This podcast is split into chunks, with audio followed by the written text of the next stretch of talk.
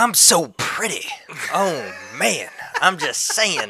We got the one and only pretty Tony Winners coming on the show today. That's right. That's right. It's so funny that he references Muhammad Ali and then he talks about meeting Mike Tyson. This guy's been just like everywhere, right? And finally, we have a guest on that's uh, old enough like me that he gets all my references. Exactly. it's so good, man. It's so good. Coming on to talk about his new movie coming out, National Champions. Yes. Championships. Uh, I forget which one. Uh, uh, but it's it's so good, man. It's so good. It's dealing with something that's so relevant in our time right now, and you're definitely gonna enjoy this one. oh yeah. Oh man, oh man. That's a little bit later on the show. Now let's get a little crazy.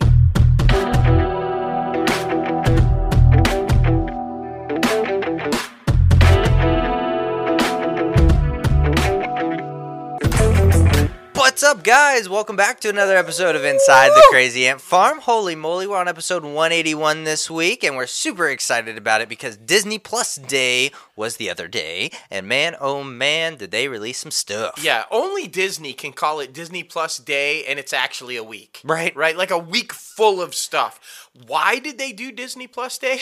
well, we're going to clue you in on that one, too, and it's not necessarily a good reason. Yeah, man. Yeah, there's a lot happening, like we said. But you guys know your host with the most, myself, J Lo Fantastic, and the one and only Mouth. What's up? Man, oh man, we got Marvel news, we got Star Wars news, barely anything else in Hollywood, but uh, we're just super excited to dive deep into this stuff because National Geographic, I've like, I mean, I watch some of their documentaries to go to sleep, I'll admit, but like, I actually want to watch some of the stuff they have coming to the platform. I'm so excited. Well, I'm going to be honest with you. I've always liked their nature stuff. Yeah. Right. And and boy, they've got some new stuff coming. And, and wait until we talk about it. But you're going to be like, no, no, I really got to tune in for that. I'm with you. I think it's going to be really exciting. For sure, for sure. Having all the Disney people back too. I mean, it's going to be great. It's Oh, going to yeah. be great. Uh, but before we get this thing started, be sure to visit our website, www.crazyantmedia.com, or you can start rocking the latest and greatest Crazy Ant Media gear. You see us both,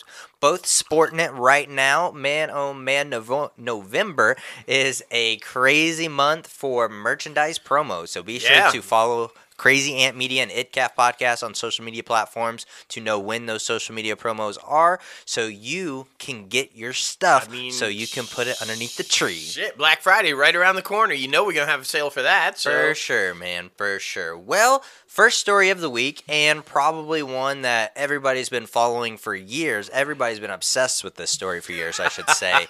Britney Spears, the hashtag Free Britney Spears is no longer an activist rally cry. Now, it's a fact. Uh, the conservatorship that, that had controlled Britney Spears' finances, personal life, and medical decisions since uh, 2008, uh, in which for many years was controlled by her father, Jamie Spears, was terminated uh, yesterday, She!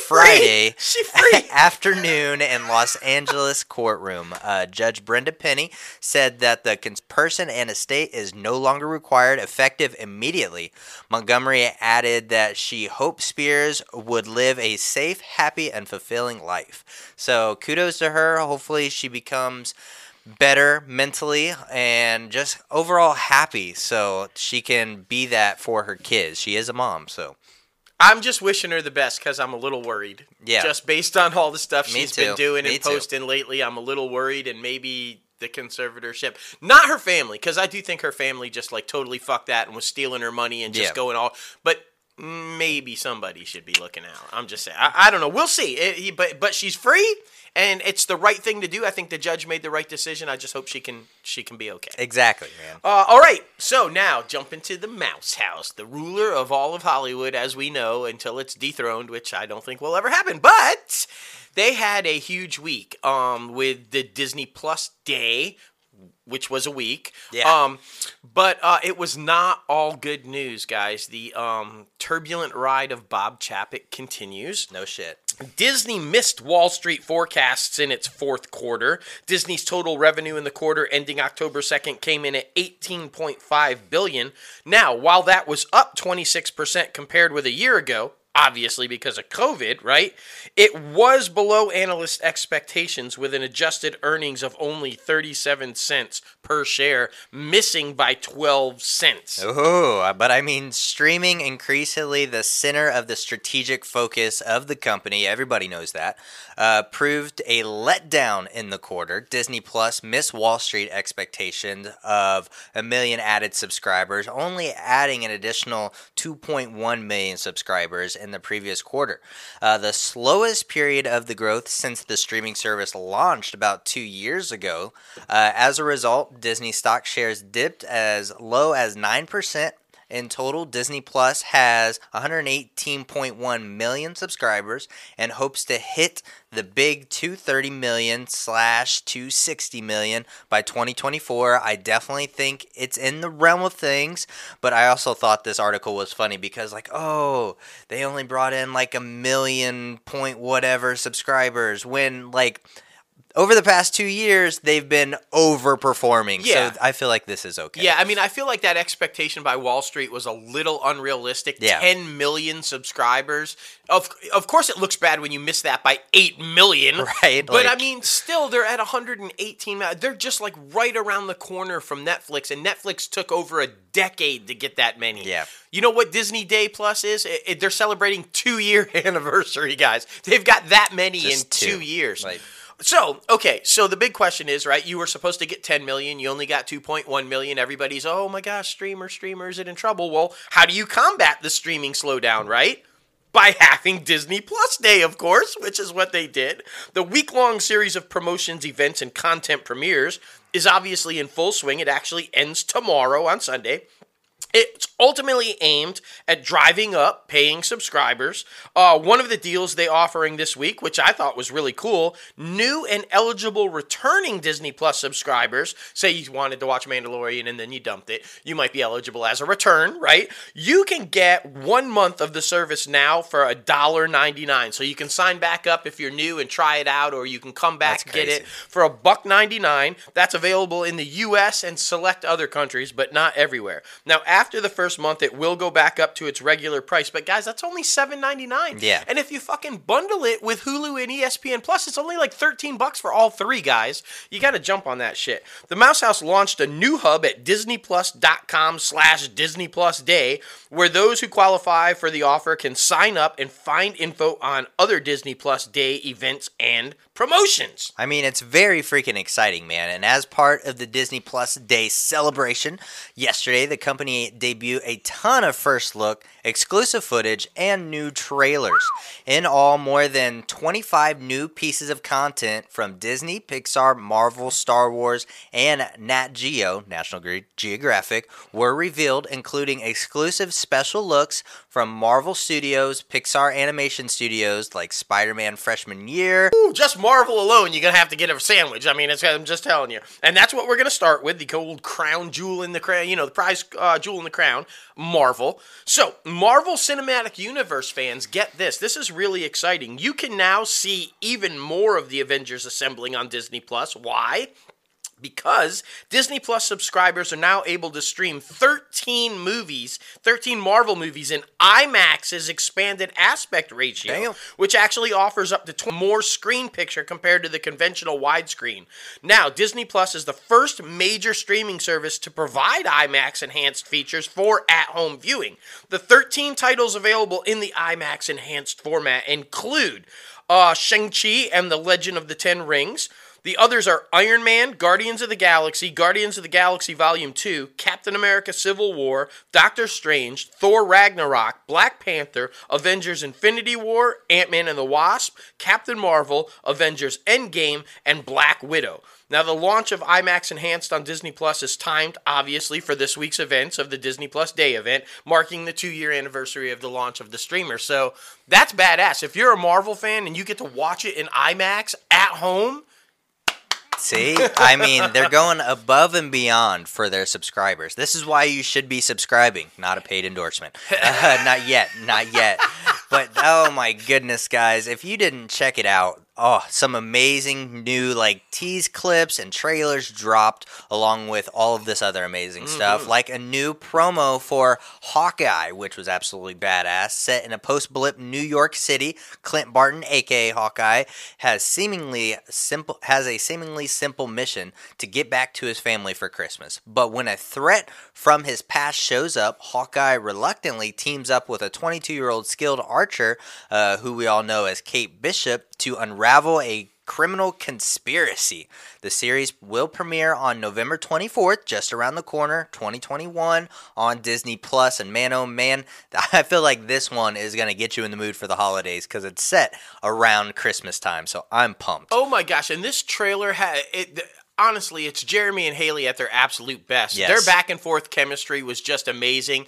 The, the I love the part about the car. Yes. No, no, we got to take the old classic car, and the old guy's like, "Fuck that, let's get the tank, the big old Lincoln and shit." Just that, and the jokes about the weapons, and uh, yeah, I just all of it, guys. If you missed it, you definitely got to check that out. I'm I'm excited to Me too. And. I mean, if you guys haven't watched the trailer, I mean, all you camera guys out there, the freaking 360 panorama Oh that's in gosh, the yeah. car, absolutely cinematic beautifulness. I'm Yes. just letting you know. Oh yeah, this is going to be a huge series. There's no doubt about it.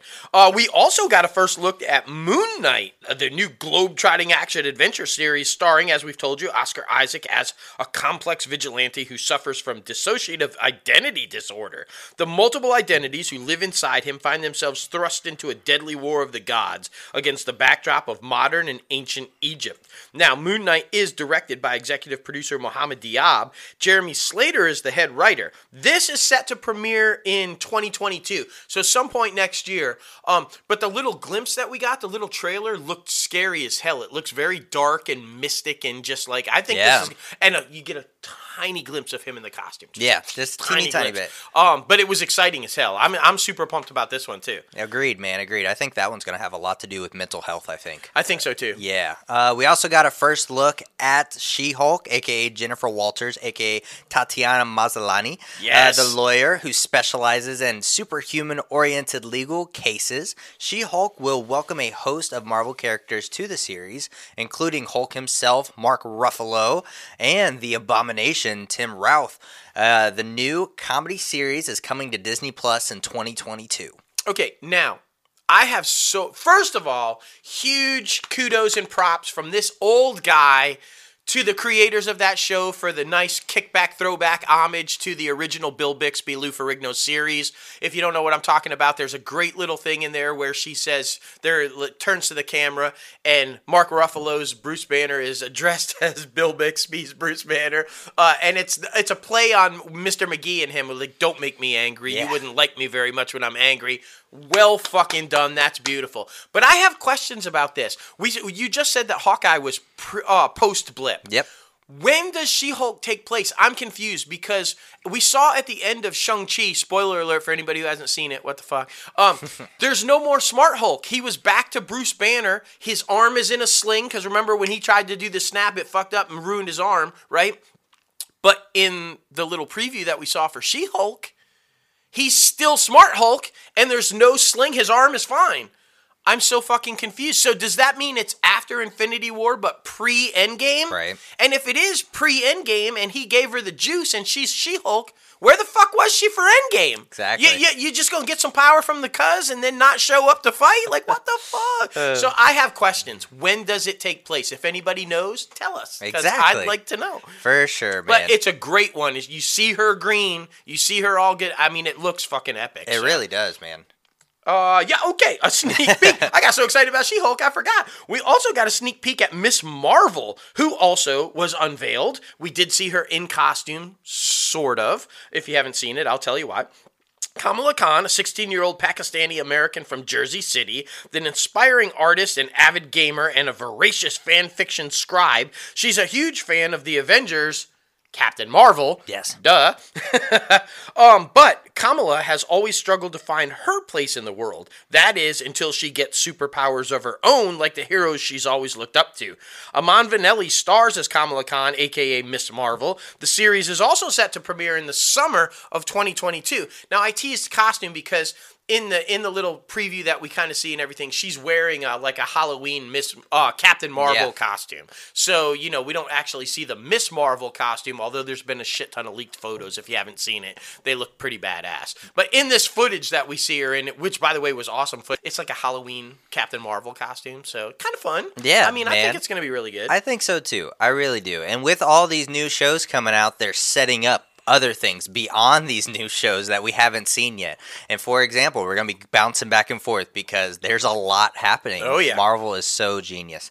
Uh, Marvel Studios announced new projects and unveiled logos for future series, including Echo, a series starring Alaqua Cox as Maya Lopez, who will be introduced in Hawkeye in November. So stay tuned for that. Yeah, and that could be very critical, guys, because as you guys know, if you're a comic book geek, Echo is normally, traditionally, a Daredevil villain, Hmm. right? So there's long been rumors that Feige wants to reboot Daredevil with the all the original cast. Now we know Echo's getting her own show, but could this be a lead-in for the reboot of Daredevil finally? Please. Who knows, man? Who knows? Um, this next one I'm super excited about also Ironheart, a series starring Dominique Thorne as Riri Williams, a genius inventor who creates the most advanced suit of armor since Iron Man. Now, if you guys have been paying attention to our show or any other thing uh, out there, you'll know that she's being introduced in Black Panther 2 Wakanda Forever. Um, so that's going to be exciting as hell. So I'm pumped for that one too. For sure, man. And one that was just recently announced, probably about two or three weeks ago, and we're super surprised about it. Agatha, House of Harkness, a series that is starring Kathryn Hahn, obviously, as her character from WandaVision. Jac Schaeffer returns as, as executive producer and head writer. So it's all going to be kept in the family, same crew, all that good stuff. So I'm excited to see where they take this character. Yeah, and thankfully, I think that's a brilliant move because WandaVision was so out there and so unique. If you didn't bring back the same writer, I don't know how you do that. But- Right. So good job there. Ooh, did you catch the sneak glimpse of this one? Secret Invasion, a series starring Samuel L. Jackson as Nick Fury and Ben Mendelsohn as the Skrull Talos. Characters who first met in Captain Marvel, obviously. The crossover comic event series showcases a faction of shape-shifting Skrulls who have been infiltrating Earth for years. Which is is that setting up? Are we going to find out that a bunch of these people that we've been watching over the Marvel Cinematic Universe's 11-year span now, some of them aren't really them? Right? I Hmm. mean, since Captain Marvel, Skrulls have not been talked about for the past two or three years. So I'm I'm interested to see how they come more into play in the MCU. So And remember, Captain Marvel was a prequel film that was set before Iron Man. Yep. So Skrulls have been around since before Iron Man. So we don't know who's real and who isn't. We really don't. What we do know though is that Fury's got a little bit different look. Right? No eye patch and his goatee's all gray and like what? What's going on? How long's he been gone? And does that mean the Fury that we've seen was never really him? right. Hmm. Hmm. Super excited about that one. A lot of people talking about that one, man. And the Guardians of the Galaxy Holiday Special, a special written and directed by Guardians of the Galaxy veteran and genius James Gunn himself brought back to the MCU, and everybody is super excited to see what he does continuing forward with these characters. So I'm pumped about that one. I just hope it's better than the Star Wars holiday special back in the day because Yeah, that wasn't yeah. very good. Yeah, you know.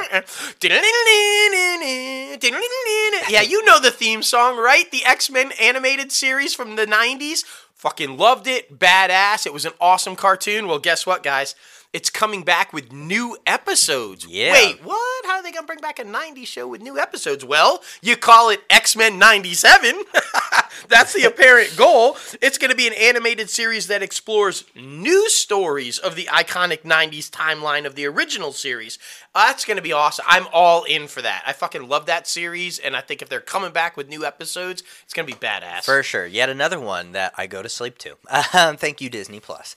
What If is also coming back for a second season. It's a fan favorite for some fans, animated series. After enlisting or enlisting uh, the Guardians of the Galaxy multi-universe uh, to stop Infinity Ultron, the Watcher returns to meet new heroes and explore more strange new worlds in the MCU ever expanding multiverse. So, I mean, there's so much happening in this show, guys. So, there it is.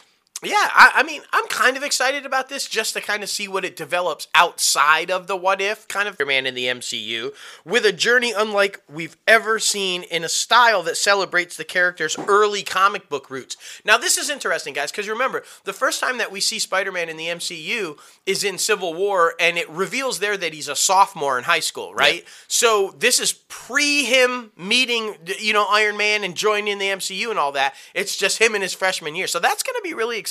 I agree. And you saw in What If, whether you liked it or not, you, you, it was a great look for like Peter Parker's Spider Man and Tom Holland's Spider Man. So I hope they at least continue with that. Agreed, man. I'm super pumped about that one because after Iron Man passes, that is now my new favorite superhero in the MCU. So I'm There you go. Uh, also, I Am Groot, a series of original shorts exploring baby Groot's glory days of growing up and getting into trouble among the stars. So I'm super pumped about that. I love how they're doing shorts. Disney Plus is doing this amazing things with The Simpsons as well. They're creating all these like in the family Disney shorts, like with Star Wars, Marvel, and now Baby Groot. Like, I just think it's very smart to gear it towards a younger audience. And all the geeks out there, we're going to watch them too. Oh, so we yeah. absolutely love them. Hell yeah. now, if you watched the first season of What If and you were a fan of the Marvel Zombies episode, guess what? You're going to be even more excited Yeah. because apparently we're getting a whole series based on that. Marvel Zombies, an animated series from Marvel Studios that reimagines the Marvel Universe as a new generation of heroes battle against the ever spreading zombie scourge. So, okay. All right. There I it is. mean, eh, if you liked it, you're going to love it. And if you didn't, well, sorry, you're getting a series. Right, exactly, exactly. Well, now transitioning into Star Wars, Lucasfilms, Obi Wan finally got a little tiny little. I don't. Ewan McGregor talking about the series really, and a little bit of uh, concept art. Um, and director Deborah Chow, who shared an exclusive look at the series behind the scenes footage and concept art. Like I said, Obi Wan Kenobi will premiere in 2022, and everybody's excited for Hayden Christensen to come back as the one and only Darth Vader. Yes, and Baby Luke. And baby And Luke. Baby Luke. Yes. we get to see Baby Luke. We got Grogu and now Baby Luke. So that's going to be exciting, right? I'm just, I can't wait to see him throw down again. You know? Hell yeah. That's going to be badass. Hey, you know what else? Under the Helmet, The Legacy of Boba Fett. Now, apparently, this celebrates the origin and legacy of Star Wars legendary bounty hunter Boba Fett. And that one is actually currently streaming on Disney Plus right now. Yeah, go watch So there you go. Super pumped about that one. Now, these next ones are very interesting, bringing back some reboots or bringing back to some old franchises, different things like that.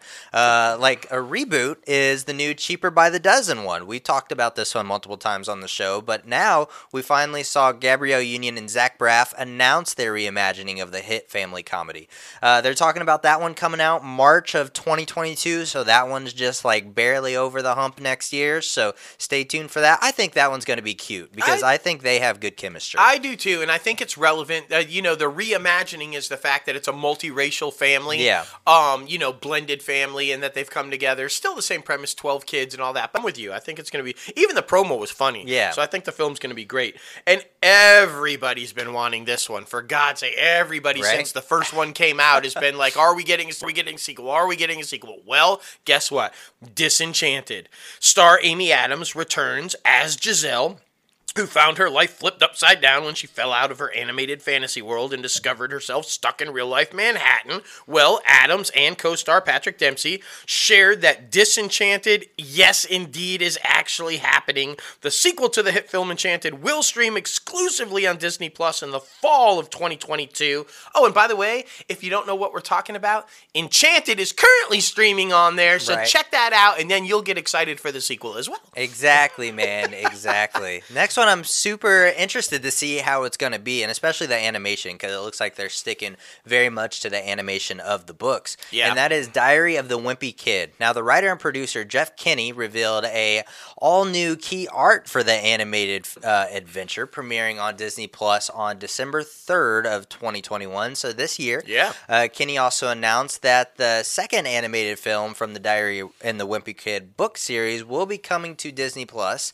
Uh, Roderick Rules will premiere uh, in 2022. So, so many things going on with that little universe right there. So, stay tuned for that. I know a lot of people in my era were huge fans of Diary of the Wimpy Kid. So, I wouldn't be surprised if a lot of mid 20 year olds and or a little bit older, or a little bit younger, are going to be streaming this one. Well, and, and there's like 14 or 16 books in that series, Yeah, right? exactly. So, so Roderick Rules is only like the second book in that series. Exactly. So I'm, bet I'm betting there's a lot more coming.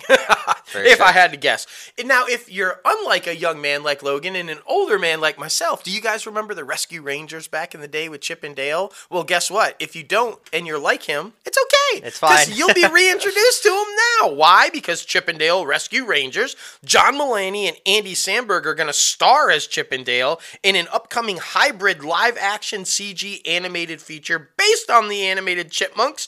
They unveiled teaser art for the new movie streaming on Disney Plus in the spring of 2022. And it's a really good little teaser trailer, guys, because they're like, oh no, not a reboot, not another remake. And then they tell us it's not.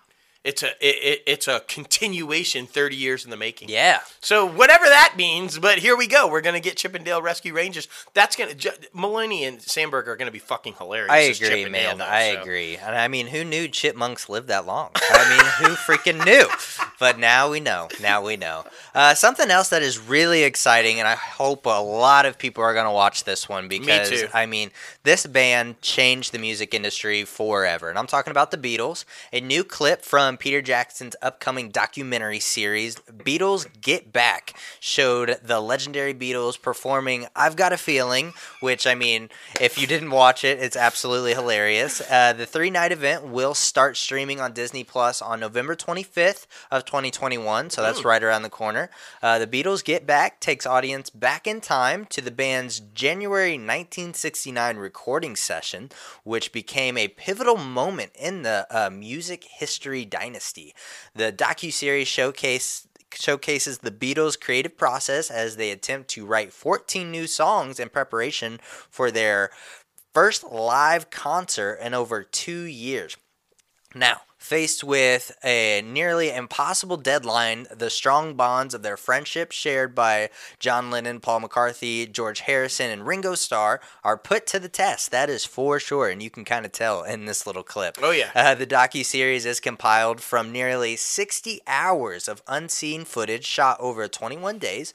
Now, directed by Michael Lindsay Hogg in 1969, and from more than 150 hours of unheard audio, most of which has been locked in a vault for over 50 years, and nobody's been able to touch that bad boy. Jackson is the only person to have been given access to this Beatles treasure trove. Oh my goodness! All which has now been brilliant, brilliantly restored, and is going to be shown to all of us again, just like a week or two away. Oh, So, yeah. I mean, I'm super pumped about that. And if you guys watch the teaser trailer, you can see that Paul and John are the leaders of that fucking group. Oh, yeah. because George and Ringo are like, let's not mess up. Let's not mess up. Although George does get a little zinger at the end because it some of the lyrics are a bit repetitive, and at the end he's like, "So the name of this song," and he says the time. It's fucking hilarious. What what you may not like if you're like a Beatles fan is that you know like Yoko's there. Yeah. And as you guys Yeah. know, the only reason I'm saying that is because not long after this album was recorded and it, the Beatles ended. They disbanded. So Sucks. why is Yoko there? Yeah, exactly. Uh, moving on, I am excited as hell to watch that though. Me too. Better Nate Than Ever. Now, I have no idea what this is, but apparently it's based on the book by Tim Federle. The film will premiere on Disney Plus in spring of 2022, and the comedy adventure stars Aria Brooks, Joshua Bassett, Michael Federer, and introduces Rueby Wood as Nate with Norbert Leo Butz and Lisa Kudrow. Nice. Now, I have no idea what this book is. I have no idea what the story is about, but if it's got Lisa Kudrow, I'm in. Yeah, for sure. I mean, come on, it's Phoebe. It's freaking Phoebe. Come on! So good, man. All so right. good. I know you're excited about this next one. I am because I just watched the original for Halloween. There you go. And we're talking about Hocus Pocus 2. Disney legend Bette Midler, Sarah Jessica Parker, and Kathy there uh, will uh, run among again. It's the Sanderson sisters in the sequel to uh, Disney's Halloween cult classic Hocus Pocus, and it's going to be premiering exclusively on Disney Plus in fall of 2022. There you go. Yeah. Najimy. The Jimmy, there it is. There it is. Almost lost my call. You did. It's all right. It's okay. It's hey, it's all right. Pinocchio. You guys, we've been talking about this for for a while, but now we've got some more information, and I'm pretty pumped about this. Pinocchio, inspired by Disney's animated classic, is actually going to be a retelling directed by Robert Zemeckis, and it's going to combine live action and visual effects. Now, check out this epic fucking cast because we told you about this with Geppetto, right? Yeah. Tom Hanks will be Geppetto, and then there's also Cynthia Erivo, Luke Evans, and features the voices of Benjamin Evan Ainsworth, Joseph Gordon-Levitt, Keegan Michael Key, mm. and Lorraine Bracco. What? Yeah. That is a fucking epic stellar cast. It's gonna be awesome. When can we see it? Fall of next year. Hmm. So I'm pumped about that, dude. I think I'm super excited. I am too, because that's one that nobody has touched in a very long time. Yeah. So I'm absolutely pumped about that one. Now, who knew that the Ice Age cast is coming back? Well, some of it. Uh, the Ice Age Adventures of Buck Wild. Simon Pegg is back as Buck in an all-new movie premiering January 28th of 2022 on Disney Plus, and the teaser trailer features Buck, Crash, and Eddie, uh, and a few new friends as they go on a prehistoric mission to save the lost world from the dinosaur uh, domination. So we're gonna see that, and I mean, the reason why I said almost the whole cast because it didn't sound like Ray Romano. It didn't. It, sounded like an impersonator of Ray Yeah, Romano. So, I don't know. Who knows, And we didn't hear Denis Leary, so we didn't. don't know if that's going to be him or not. So I don't know. Uh, all I took from this trailer is if you like Ice Age, you'll probably like this. Right. And if you didn't like Ice Age, you probably won't. Yeah. There was nothing really exciting about the trailer or anything. So I don't It's just another Ice Age story. now, really. I do like this one because we've been seeing interpretations and remakes and reboots and retellings and blah blah blah, whatever you want to call it, of Cinderella coming out the ass, right? Like sure. all just all over the place. This is actually a really different, unique way. They're gender flipping. Uh, and e- everything. So this, get, get this, guys. It's called Sneakerella, set in the avant-garde street sneaker subculture of New York City. The high energy, music driven Disney Plus original film puts a gender flipped twist on the Cinderella fairy tale. Elle is an aspiring sneaker designer who works as a stock boy in the shoe store that once belonged to his late mother. Elle hides his artistic talent from his overburdened stepfather and two mean spirited stepbrothers who constantly stomp on any opportunity that comes his way. But when Elle meets Kira King, the fiercely independent daughter of legendary basketball star and sneaker tycoon Darius King, played by John Salley, by the way, sparks fly as the two bond over their mutual affinity for sneakers. With a nudge from his best friend and a sprinkle of fairy godfather magic, Elle finds the courage to use his talent to pursue his dream of becoming a legit sneaker designer in the industry. Sneakerella will premiere on Disney Plus February of next year. So I really like this. The trailer was really entertaining. It's got good music. It, it looks like it's got a phenomenal cast. So I'm pumped about this. I am too. It's definitely a completely different take, and I kind of like how they reverse the genders. I mean, and Disney, if you guys have not noticed, they are capitalizing on this sneaker phenomenon. Oh yeah, I mean, because it's, so epic. yeah, it's relevant and huge right now. So Exactly, man, exactly. And everybody's been wondering, they put the Proud Family on Disney Plus. Well, the Proud Family is coming back and they're going to be louder and prouder. The new animated series based on Disney Channel's uh, series from the 2000s starts streaming on Disney Plus in February 2022. And it picks up the story of its central character, Penny Proud, and features her Mad Cat family and her loyal crew. Everybody's excited about that, and I mean, Sugar Mama is now ripped. Yeah. So be prepared. I'm just saying. Yeah, this one looks like it's going to be a little more edgy than the original series. It does. So I, I'm excited. I I liked this original series, and so I th- uh, yeah, I'm pretty pumped about this one. Now, here we go. Here it is. High School Musical, the musical, the series. The series. That's right. let me let me say that again. High School Musical, the musical, the series. you guys know it's been on Disney Plus for a couple of years now. Well, Love is an Open Door outside the halls of East High. Season three of the show will follow its characters to sleepaway camp for the summer of campfires, romances, and curfew free nights. Now, why is anybody tuning into this? Olivia Rodrigo. That's it. She stars in it like she's the hottest thing right now. So like that would be the only reason I feel like people are still tuning into this. But okay, Right? season three's coming and they're at a camp. Yeah. Yeah. So yeah, you know. If you're into that, woo! Yeah, right. I mean, I haven't watched this show, so I mean, I, don't- haven't either. I I- mean, so I have no idea. But I like Olivia Rodrigo. Her album kicked ass. So you know. There it is, man. There it is. And the Spiderwick Chronicles at Disney Plus announced the new live action series, describing it as a modern coming of age combined with fantasy adventure. Now, the series is based on a beloved best selling book. Our books uh, will follow the Grace family, twin brothers Jared and Simon, their sister Mallory, and their mother Helen as they move into a ancestral home. Uh, they begin to unravel a dark mystery about their great great uncle who once discovered the secret and sometimes dangerous fairy world. Oh, So, it's about creepy fairies. right? That's a lot happening, Uh, hmm. Eh, hmm. Okay. right? All right. All right. Creepy fairies. Yeah, yeah. On Disney Plus. Yeah, sounds about right. this next one I'm super excited about because I was a huge. It's no creepy fairies. Tinkerbell gone wild. yeah, like what, that pixie dust, man. snort- that's what happens when you snort the pixie dust. You can't do that. You can't do that. Oh my God. Oh, back to I was a huge fan of Hero Six. Did you guys watch that movie? It was so fucking badass. By the way, a Marvel property. A lot of people don't know, but if you watch that movie again, look for the pic of Stan Lee in there, and you'll you'll see the reference. You'll see. Um, it's a great movie, but my favorite character in that movie obviously was Baymax. Well, guess what? We've been talking about this for a little bit. He's getting his own series. I'm so fucking excited about this. A new trailer for the Disney Plus series was dropped by creator Don Hall.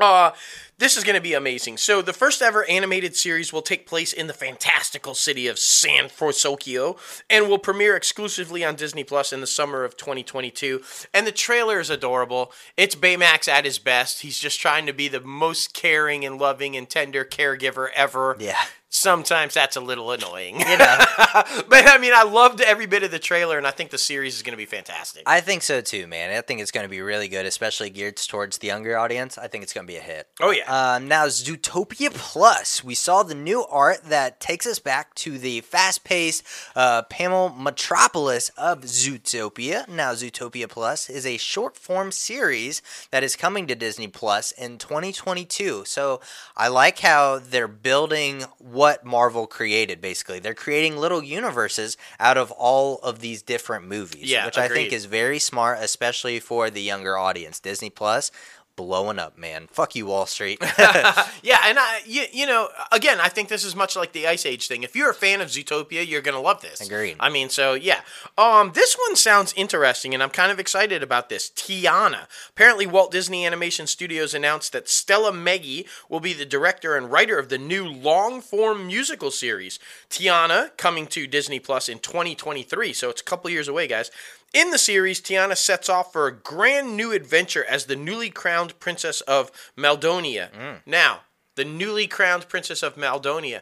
It, correct me if I'm wrong, but isn't Maldonia? Isn't that like the the like um, Anne Hathaway? That's is this a continuation of that story? Mm. I don't know. Right? Wasn't Maldonia where she was like the princess? You know, I think. I mean, totally call me out if I'm fucking Yeah, wrong. I Princess don't know. Diaries. That- Yeah, Princess Diaries, I don't right? know. That's a great. That's a great. I question. think so. You, you, you consult the book, if you will, while I'm I know, just right? meandering through here. Um, but it's, while she's the newly crowned princess of Maldonia, her calling to her New Orleans past isn't far behind. I love that. So there, you know, if we're gonna take a character from New Orleans and make her a princess, that's fucking fantastic. Oh I, yeah, I love man. that. And I mean, as we talk about this week on our freaking uh, interview, we love New Orleans. Yes. I'm just saying. And no, it's uh, Genovia. Oh well, see, there you go. That's why we consult the Bible. Exactly, I have man. no idea then, Uh, but it sounds really cool. I'm down with anything from New Orleans. For sure, man, for sure. Now, Disney Intertwined, um, the first Disney Plus original series produced in Latin America. Disney's Intertwined is now available on the streaming service. In the series, Allegra uh, is ready to uh, change the past in order to reach her dream. Yeah, I love that. I, yeah, and I would not have known honestly by watching this trailer that it was produced in Latin America. It looked straight up like you know American, but um, yeah, it, it's an interesting concept. I guess she wants to like follow in her mother's footsteps and Yeah. star in this musical or whatever, but she's being told she can't, and then she finds some mystic kind of bracelet that she's allowed to time travel with, and so she goes back to kind of figure it all out and everything. So that'll be interesting. I think so, you know, too. The trailer was cool. By the way, if you're wondering what the Latin American name for it is, I'm going to give this a try. Good luck. Entrelazados. There it is. Entrelazados. That so okay. All right, let's jump to what used to be the crown jewel, but not anymore. Uh, Pixar. Pete Docter, Chief Creative Officer, Pixar Animation Studios, took fans behind the scenes of Pixar Animation Studios to look at some of their upcoming projects for Disney Plus. Docter also announced a peek behind the curtains of Pixar in two new documentaries coming to Disney Plus in 2022 that explore the making of both Turning Red and Lightyear. Mm. Now, if you guys saw the that documentary about the making of Frozen 2, Yeah. so freaking unbelievable. It was so awesome. So I'm excited as hell about these two documentaries, especially the Lightyear one, because I think everybody's just talking about that. That there's a lot of buzz. Go- Dad joke. There's a lot of buzz about that one. I'm honestly surprised we didn't get more about Lightyear, but I think it's Yeah. because we just got that trailer. exactly. Um, Um, now another one at Pixar, Win or Lose. Directors Michael Yates and Carrie Hobson revealed concept art for Pixar's first ever original long form animated series coming to Disney Plus in 2023. Each 20 minute episode will highlight the perspective of a different character as the middle school co ed softball team prepares for their national championship game. So that's very exciting. Each episode is going to basically you're going to be put in the shoes of a different member of the team. So I think that's really cool. Yeah, I do too. And I mean that's a, that's a really interesting and unique concept. Oh, and Mater's coming back. Mater and Lightning McQueen, they're coming back for some sort of cars on the road. It's going to be a road trip journey through all kinds of stuff. That looked pretty interesting. So we'll see. Um, let's jump to National Geographic. You heard us talk at the top of the show. This one sounds really fucking cool, y'all. This one I like. Welcome to Earth. The visually stunning series will follow Will Smith. Yes, that Will Smith on an extraordinary once in a lifetime adventure around the world to explore Earth's greatest wonders and reveal its most hidden secrets. Combining breathtaking cinematography with Smith's boundless curiosity and enthusiasm, the epic six part series premiering on Disney Plus on December 8th, so that's like right around the corner, I'm super pumped, is an exciting multi sensory ride through Earth's mind bending portals. The trailer looks fucking epic for this, guys. You really need to check it out. I'm just wondering how much insurance money was had to be paying because Will is putting himself in some serious situations in this thing. I mean, but he's so, he's like a kid. Yeah. Right? Like at all this really cool stuff. He's like way underwater and then he's like in volcanoes and like, I mean, just all kinds of cool shit. Exactly. And I mean, Nat Geo really had to pay out the ass for some insurance. I I'm mean, just saying. Because they're also coming out with a Limitless with Chris Hemsworth. Chris Hemsworth also did some crazy shit Yes. for Nat Geo. It's going to be a six part Disney Plus original series from National Geographic. Uh, start streaming in 2022. Uh, watch Hemsworth as he trains for the six extraordinary challenges, showing him how to fight aging at every stage of life, and in doing so, discovers how we can all live healthier, smarter, and longer lives. Each episode will tackle a different way we can live better for longer, regenerating damage, maximizing strength, building resilience, and shocking the body, supercharging memory, and confronting mortality. Now, Hemsworth will meet with leading longevity scientists who believes that the key of staying young lies in rooting out and reversing the ravages of time before they take hold. Now, he learns uh, secrets from people who demonstrate the mind blowing extent of human potential. Uh, Chris Hemsworth will also come face to face with his own mortality, testing all new ways to extend his healthy life and challenges that stretch his physical and mental abilities. And man, oh man, he does a lot of intense shit in this trailer. Yeah, and that's what I was gonna say. I watching this trailer, it looks like it is really gonna dive into not just you know the physique, but the importance of mental health and how critical that is to staying healthy. It, it, it seemed to play a lot in the trailer on that, so I'm super excited to actually see that and see how it's going to be. And Jesus Christ, the dude is like freaking He's ripped. man. He's just like he's in Thor shape for sure. Right. Um. finally, on Nat Geo, th- this one. If you guys have been a fan of any of the nature like type series or like fowls, the, the you know the penguins and all the kind of stuff that they do, you're gonna love this one. It's called sure. America the Beautiful, and it visits the spacious skies, the amber waves of grain, and the purple mountain majesties. Like the song.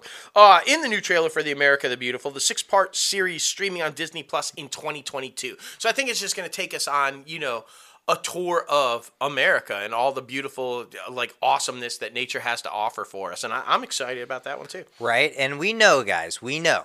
That was a lot. so, just to recap, and in case you missed it, here's what is available re- right now to currently watch on Disney Plus. Now, Ballad of Nessie, Ciao Alberto, Enchanted, Entrelazados, yes, Fancy Nancy, Nancy, Feast, uh, Frozen Forever, Get a Horse, Home, S- uh, Home Sweet Home Alone, Jungle Cruise. I'm pretty pumped about that one. uh, The Little Match Girl. The making of Happier Than Ever, a love letter to Los Angeles. That's the one with Billie Eilish. It is. I'm excited for that one. Marvel Assembled, the making of Shang-Chi and the Legend of the Ten Rings. Yes, Marvel Studios 2021 Disney Plus Day Special, Marvel Studios Legends Hawkeye. Now that is actually the one that you can watch all the stuff that we've been talking about with Marvel. So you might want to really check that one out. Exactly. And another short uh, form stuff with Olaf Presents, Yes, Paperman, Shang-Chi and the Legend of the Ten Rings, The Simpsons in Plusaversary, Spin, Tangled Ever After, Tick-Tock Tale, Under the Helmet, The Legacy of Boba Fett, and The World According to Jeff Goldblum. Season 2. Yes. So there you go. That all dropped yesterday. So while you're waiting for all that cool stuff we talked about, all that shit's on there to watch right now. so- Exactly. Now there was some other Disney news other than Disney Plus Day throughout everything. Uh, Rogue Squadron, a new Star Wars film from Patty Jenkins, uh, will take a few detours before it reaches Aw. theaters. The film was scheduled to begin production in 2022, but that will that start date is not going to happen, which could also impact the film's targeted release of December 22nd of 2023. Bummer. Now, the delay is due to scheduling conflicts with Jenkins. Rogue Squadron has been taken off of Disney's production schedule. Not a good sign. Uh, the film was set to be the first big screen outing for the franchise series uh, since Disney and Lucasfilm wrapped up the Skywalker clan's nine film saga uh, with the 2019 Star Wars The Rise of Skywalker. Now, since that point, Lucasfilm has instead uh, concentrated more heavily on building its Star Wars streaming offerings with the Disney Plus hit shows like Mandalorian and uh, Obi Wan coming out. And an upcoming series we'll see Ewan McGregor come back in an iconic leading role, like I just said, Obi Wan. Now, the streamer will debut the Book of Boba Fett in December and has a series focused on Ahsoka and the spinoff with the character. Uh, portrayed by Rosario Dawson in The Mandalorian. Now, rumor has it, and like we reported here, Hayden Christensen will also be as Darth Vader in that one as well. Yes, so that's pretty awesome. I mean, it makes sense if you're wondering where all the movies are. They are focusing on streaming right now. So I mean, you know. Exactly. Now this one is really interesting to me. I'm kind of excited about this and kind of like worried about it too. Right. Excuse me. ABC is apparently developing a single camera comedy inspired by wait for it, the life of Alanis Morissette. That's right. you ought to know. I'm just saying. It's that's not what it's titled, but it could have been. that should have have been. badass. Titled "Relatable," the project hails from co-creators Elizabeth Beckwith and Christopher Moynihan, with Beckwith writing the pilot. Now Moynihan will serve as showrunner, with both also executive producing. Morissette will executive produce and also pen the original music for the show. And it's literally based on a woman that was like a world famous rock star, and then kind of is going kind of through the thing. Like I just want to know: is there going to be a character that's the Dave Coulier character? Right. Because as we all know, her most famous album and probably her most famous song was uh, like a bitch slap to Dave Coulier for Yeah. what he did to her. so I'm just saying. I mean, you know, like I think that's got to be a part of it. I think so too, man. I think so too. It's gonna be great. Uh, now, Greg Tarzan Davis, probably know him Oh! from No, Tarzan, um, no. Top Gun Maverick, which has yet to hit theaters, is joining Grey's Anatomy in a recurring role. Oh. Davis will play Jordan Wright, a resident in Minnesota. He's charming, confident, and he's a young doctor who is always ready for a challenge, which makes him. Uh, Dr. Marsh's, Scott Speedman's, uh, favorite resident. Now, Oh. Jordan crosses paths with Meredith on a Dun, dun. case uh, that she's brought in on. Davis's character will be introduced in the uh, December 9th episode, so stay tuned for that. I still think these are all introductions because they're going to try to keep that bad boy going. I know, right? Uh, and it makes sense because what if they just switch to Minnesota and away Exactly. from Seattle and the, all these new? Ca- I mean, maybe. Um, jump into Fox, and here's a couple that we won't be seeing go on. Fox released its mid-season schedule, and it does not include the network's new fall 2020 scripted series dramas, The Big Leap and Our Kind of People. Mm. The Big Leap will end its freshman run with 11 episodes, while Our Kind of People's first season consists of 12 episodes. Sources indicate that both series had been designed for shorter runs, which explains the lack of back orders. However, Fox is expected to make the decision on the series' future in the spring, but linear ratings for both shows have been soft, with the dramas ranking in Fox's lowest rated series this fall. So Yeah. that decision's probably going to be an easy one. Exactly, man. Just saying, just saying. And of course, there's other things happening in the entertainment industry that are not Disney. That's right. Hopping over to the uh, bunny, uh, Warner Media, HBO Max announced that renewals for two of its hit series, and that is Selena plus Chef, and um, has been renewed for the fourth season, which is slated to premiere next year. Season four will bring Gomez and her friends and family to the beach, where Gomez will continue to learn the joys of cooking with all-star chefs in a new beach house. Like the first three seasons, each chef will highlight a different charity for each episode. To date, the series has raised over four hundred thousand Wow. dollars for twenty six nonprofit organizations. Man, so kudos to her, man. Yeah, that, I love that show. It's like a guilty pleasure. They got me hooked on it. It's Little good. Cam and Logan, and it's just amazing. Hey, HBO Max's Santa Inc. is set to premiere for December 2nd with Leslie Grossman, Gabourey Sidibe, Craig Robinson, Nicholas Braun, Maria Bamford, Joel Kim Booster have all been added to the cast. Now, Santa Inc. is an adult stop motion animated holiday series that consists of eight episodes, all of which will be released at once, so you don't have to wait. It stars Seth Rogen as Santa. Oh. And Sarah Silverman as an intrepid elf named Candy Smalls, who is currently the number two executive vice president and Santa Inc., but she wants to become Santa's first female successor. Oh. Oh! Very interesting. Candy Smalls. That sounds like a stripper name if I've ever heard of one. Right? Like, I don't. Just say it. That's I don't so know. goofy. That's so Oh, my goofy. goodness. Well, heading over to the Viacom CBS, the I, Uh, Viacom CBS and Twitter announced a multi-year renewal of their global agreement under which the media conglomerate will continue to deliver premium digital content from its uh, tentpole live events, shows, and franchises on the social network. Now, the partnership covers all global markets in which Twitter and Viacom CBS operate.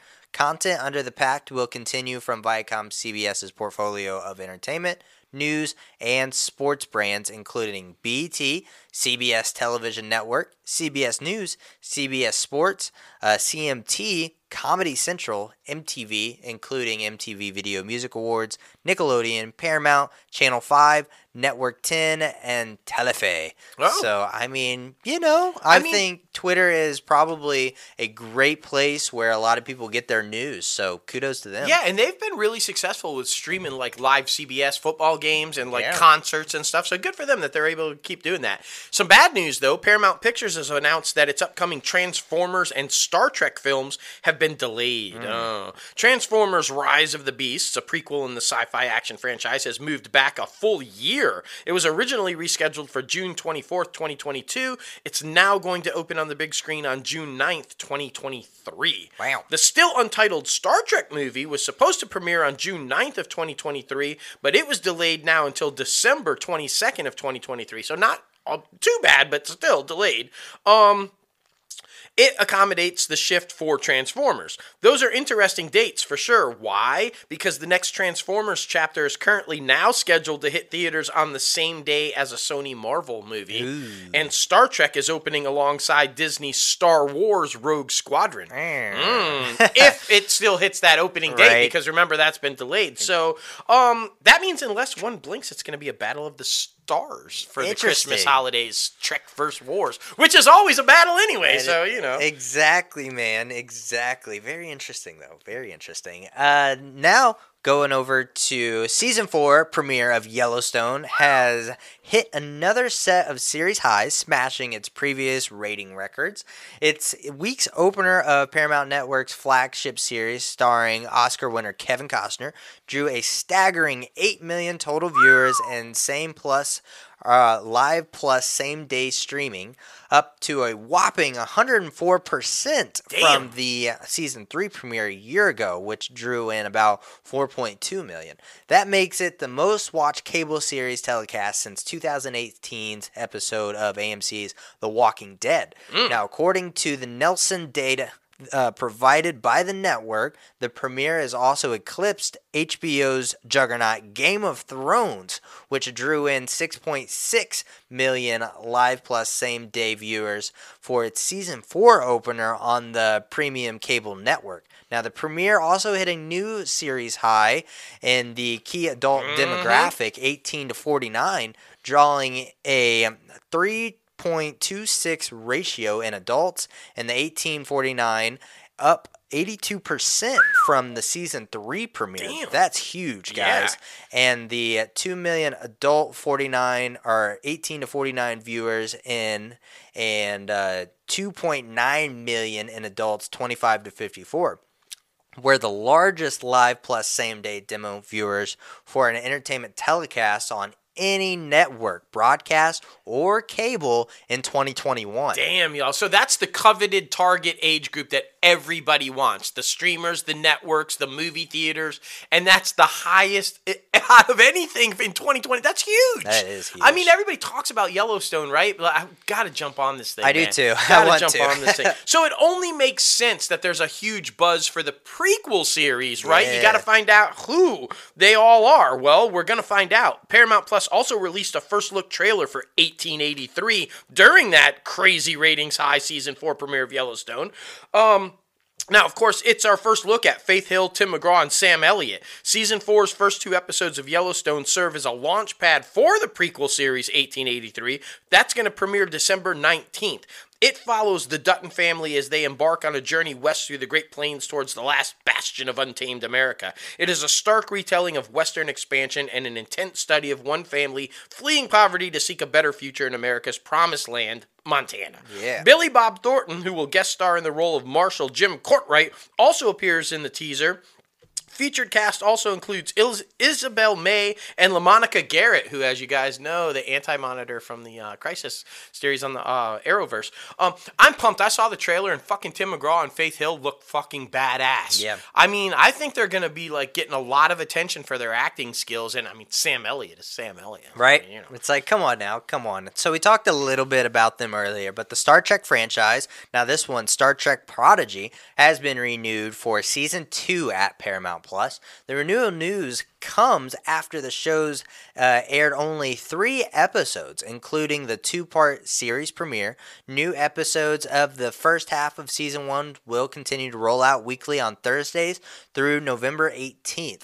The remaining five episodes of the first half will uh, resume airing weekly on Thursday, January 6th. Okay. Uh, the remaining 10 episodes of season 1 will air later in 2022 on Paramount Plus. The first season will then air on Nickelodeon, uh, though the premiere date has not yet been set yet, but a lot of people are talking about it, and I think the kids are just really enjoying it. Oh yeah, definitely. I I mean, it's Captain Janeway from Right. Voyager. I mean, come on.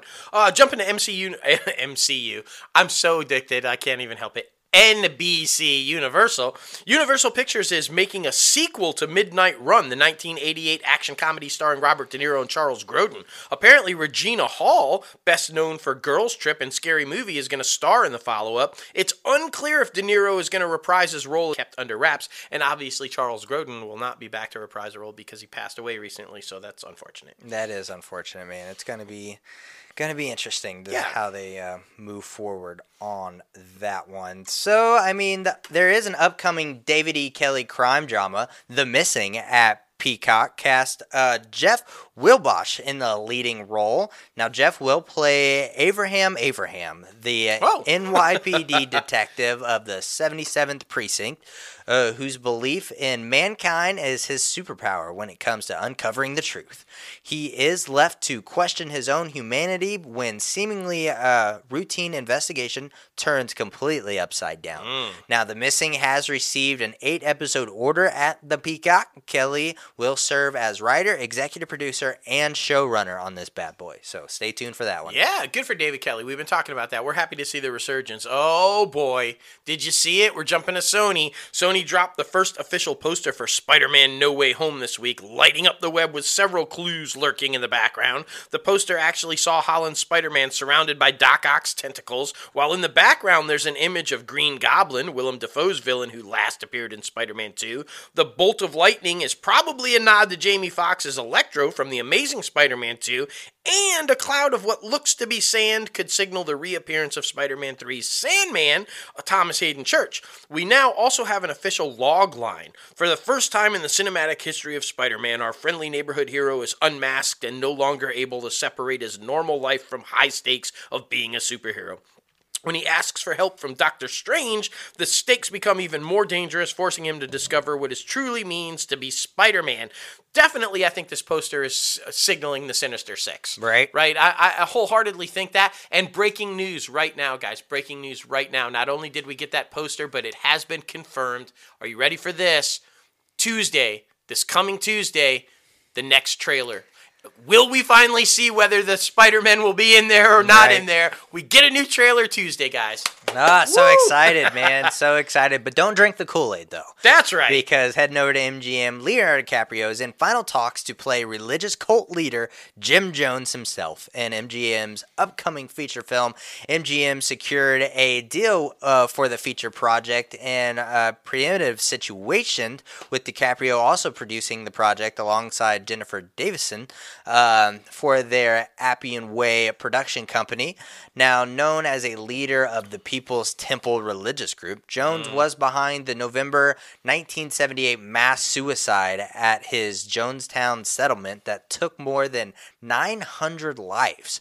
Joan and, Jones and his inner circle orchestrated a massacre at the jungle commune in Guyana, uh, which f- hi- the followers directed to drink a cyanide altered punch. So that's fucking insane. Hence the phrase "Don't drink the Kool Aid." Yeah. If somebody's trying to lie to you or get you to do something and you don't think it's right, that's where that comes from, guys. That's going to be a really good one, and I'm just going to make a prediction: Oscar-winning makeup. Because if you know Jim Jones and then you see Leonardo Leo, DiCaprio, yeah. mm. okay. MGM's also ramping up a speed on its remake of Roadhouse with Jake Gyllenhaal in talks to star and director Doug Liman circling the project. While a production start date has not been set, MGM higher ups reportedly see the project as a priority for the studio.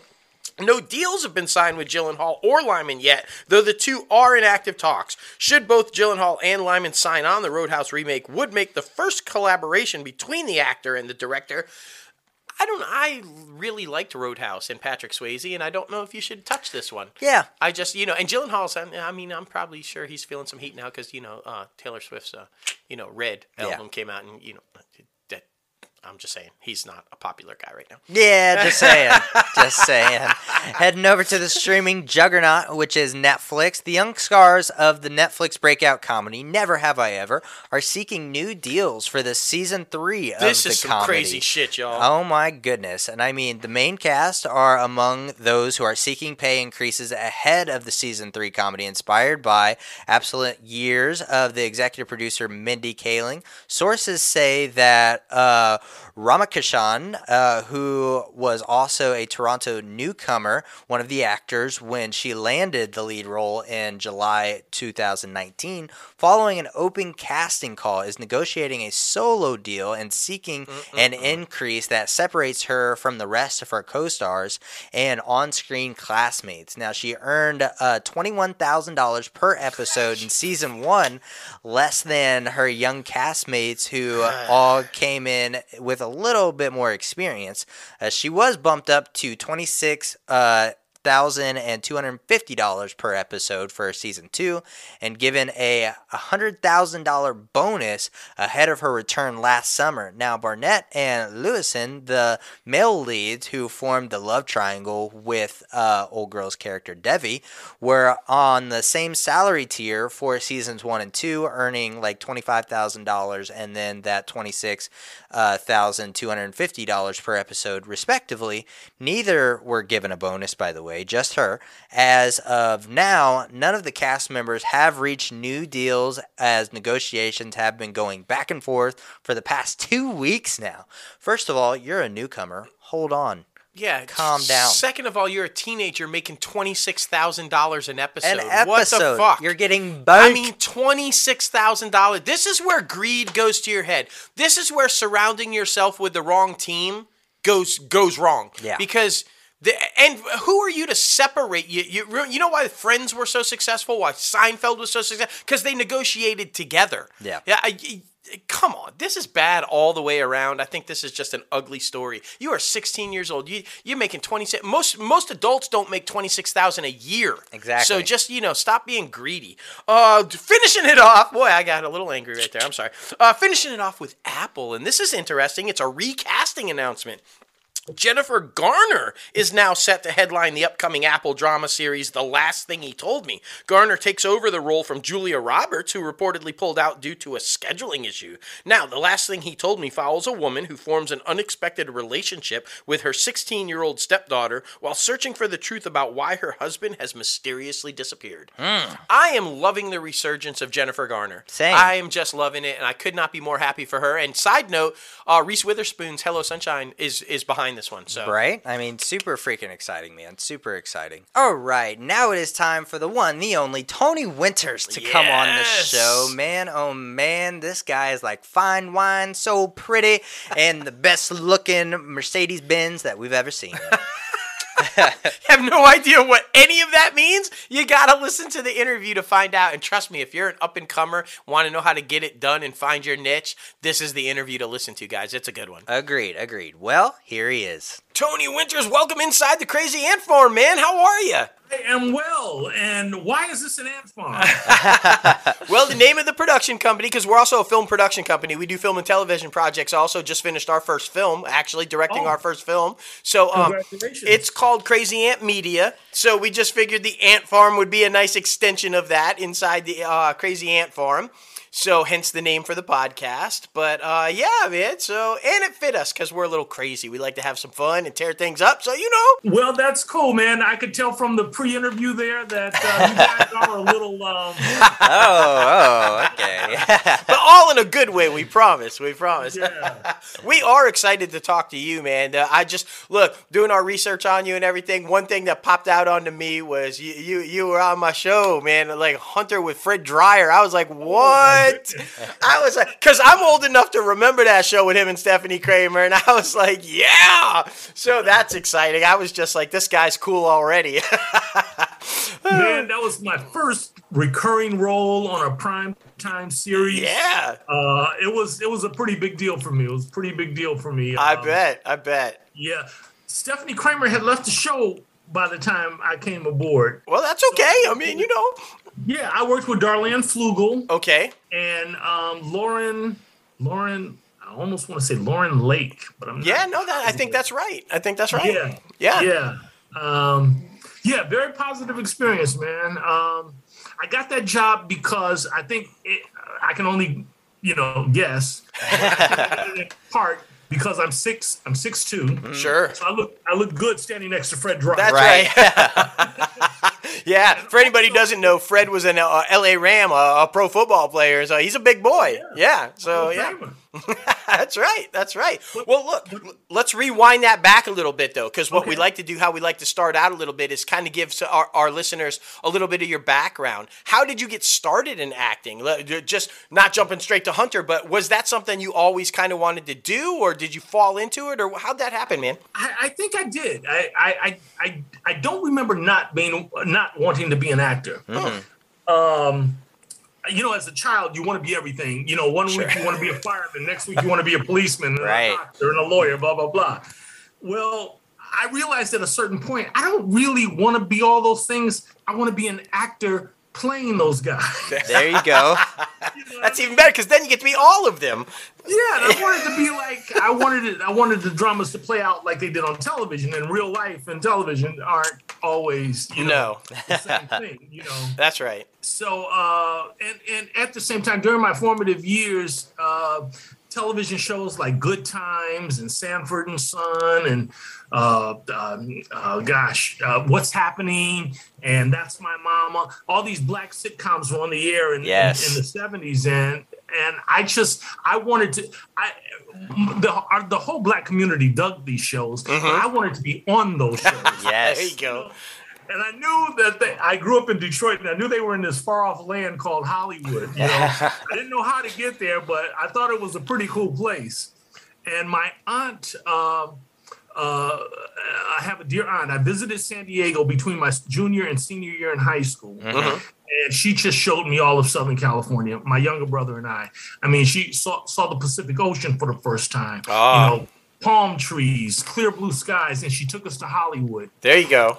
And um, I remember driving up the street, what I know to be now Gower, and we were passing, which is where you know uh, Paramount Studios Right. is located. And we were driving by, and there was a marquee that said "Happy Days," and I was like, "Whoa!" Yeah. Yeah, right. that's right. and then we went on to the Universal Studios tour.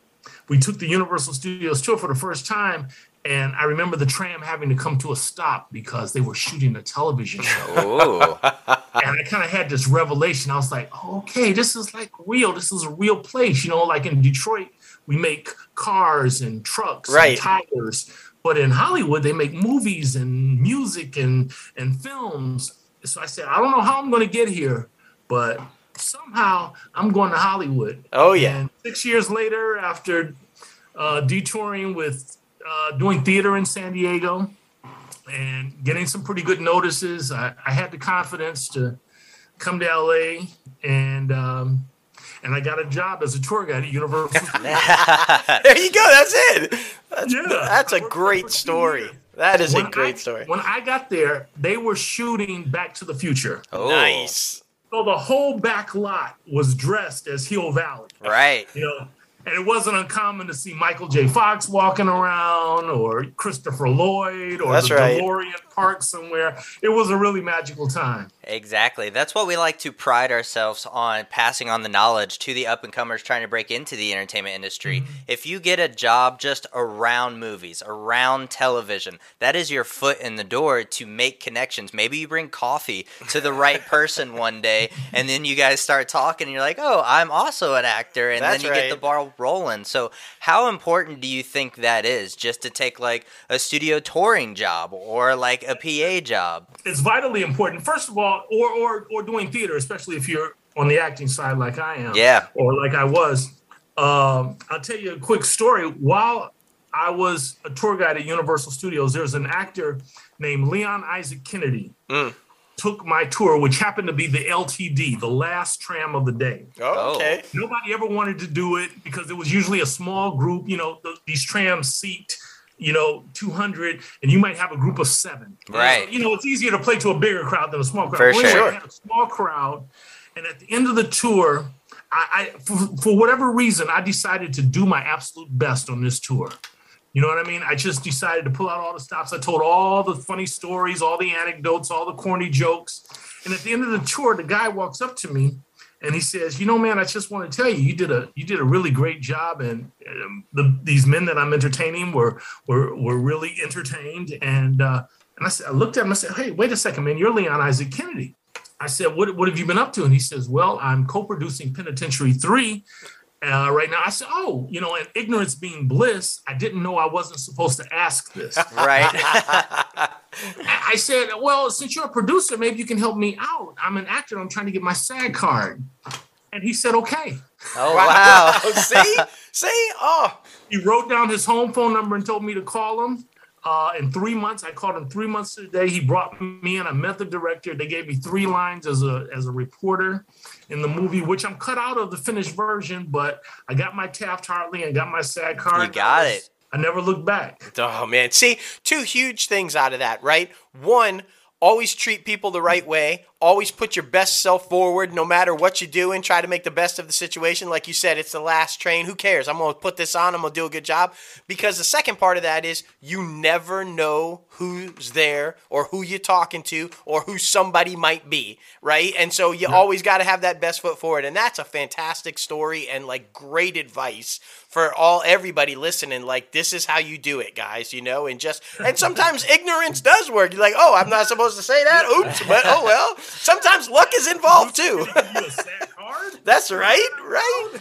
And speaking of you said it's uh-huh. a, usually a small crowd on that train and everything and, and you you people like to play to the big crowd. So let's talk about that theater right? Because you said you started in theater. So you're used to playing to the stage the big crowd that you have to get loud out there right what was the transition like for you going from theater to in front of a camera on a movie set or on a television show because it's a bit of a difference right Yes, uh, very different. You're not playing to the 50th row. that's Right. right, You're not projecting and you're not making grand gestures. that's right Trying to, you know, communicate your emotions to, to like I said, the people in the 50th row.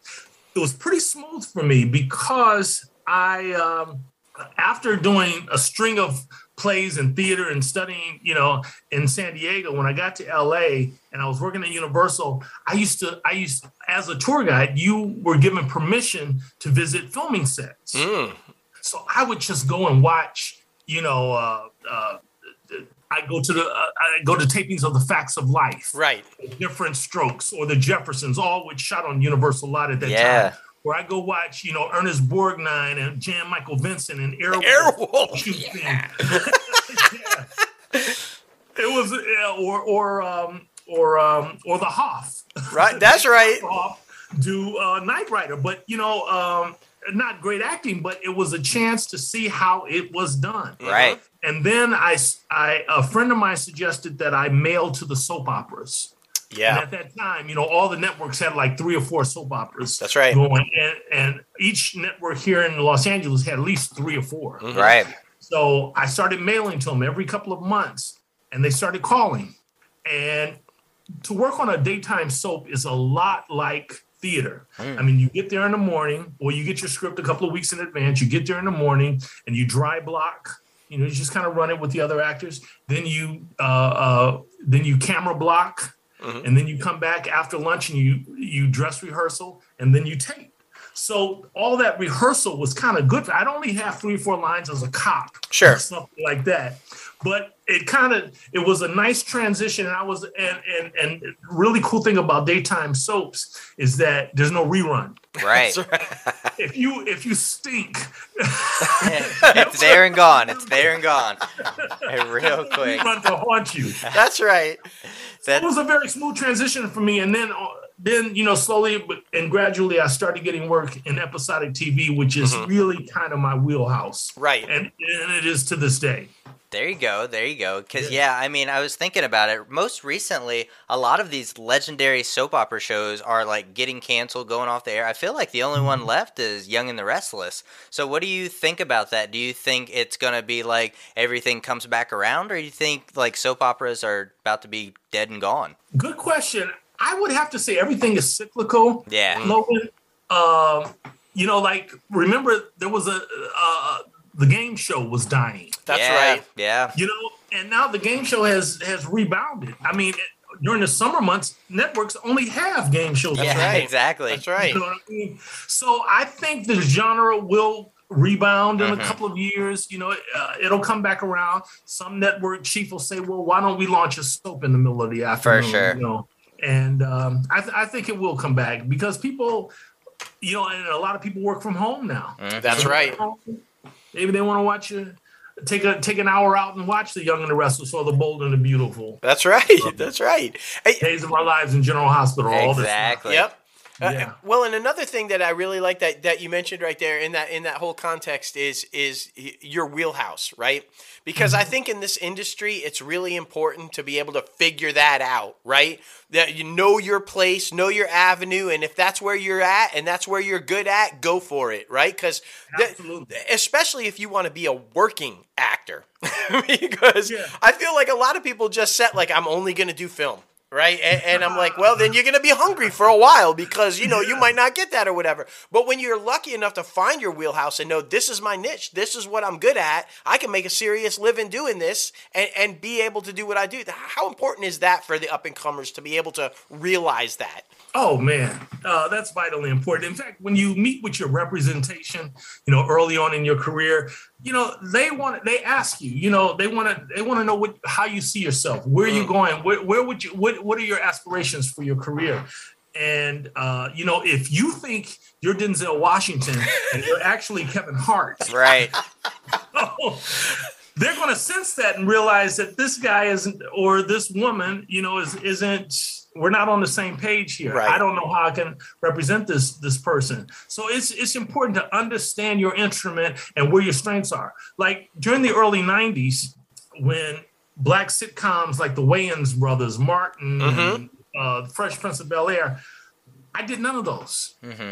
It wasn't what I did. I understood that I was largely a dramatic actor, mm-hmm. and I've done some sitcoms, but I was usually straight man. Right. To to the funny guy. Right. You know, uh, I'm not I'm not that guy, and I understood. That's why they're not calling me because they don't. People don't see me in that in that way. Right. I like to think I'm funny, but I'm funny back there in my living room, not here.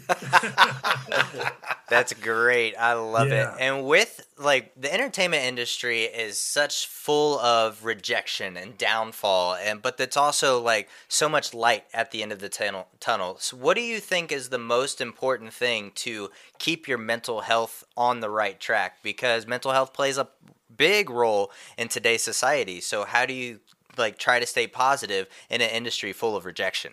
Someone told me a long time ago to think of yourself as a fine automobile. Mm. Like today, I am a BMW, and think of the producers and the writers and the directors who are shopping for talent Right. as potential car buyers. They're looking for a luxury vehicle.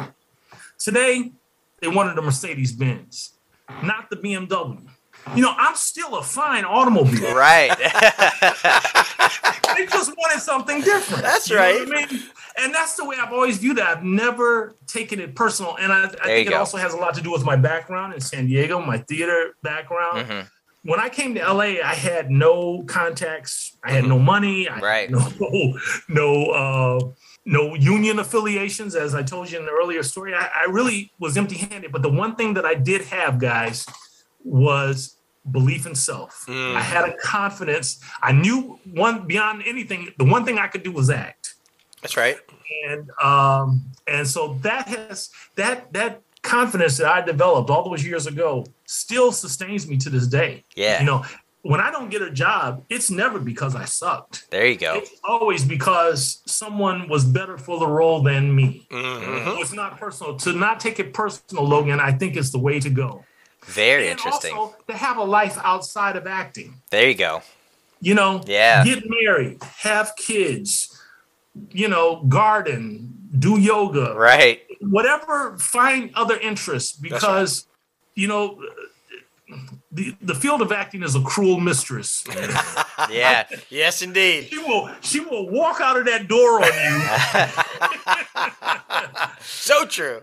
So at the true. drop of a hat It may not come back for a year. That's right. Mm. That's right. you know? Yep. Six months. And you're gonna have to have a life and and something to hang your hat on when when acting isn't isn't isn't happening for you. And it happens in the best of careers. You know, there are times when Tom Cruise might not do a film for a year, Right. That's right. Or Tony Winters might not work for you. It's different because he has millions of dollars. Right. I haven't been that blessed as yet. But yeah, you. I think it's important to have a life outside of um, the business. Mm-hmm. Very interesting. And I mean, starting out because you also do multiple different avenues in the entertainment industry. You don't just act, writer, producer, director, all the good things.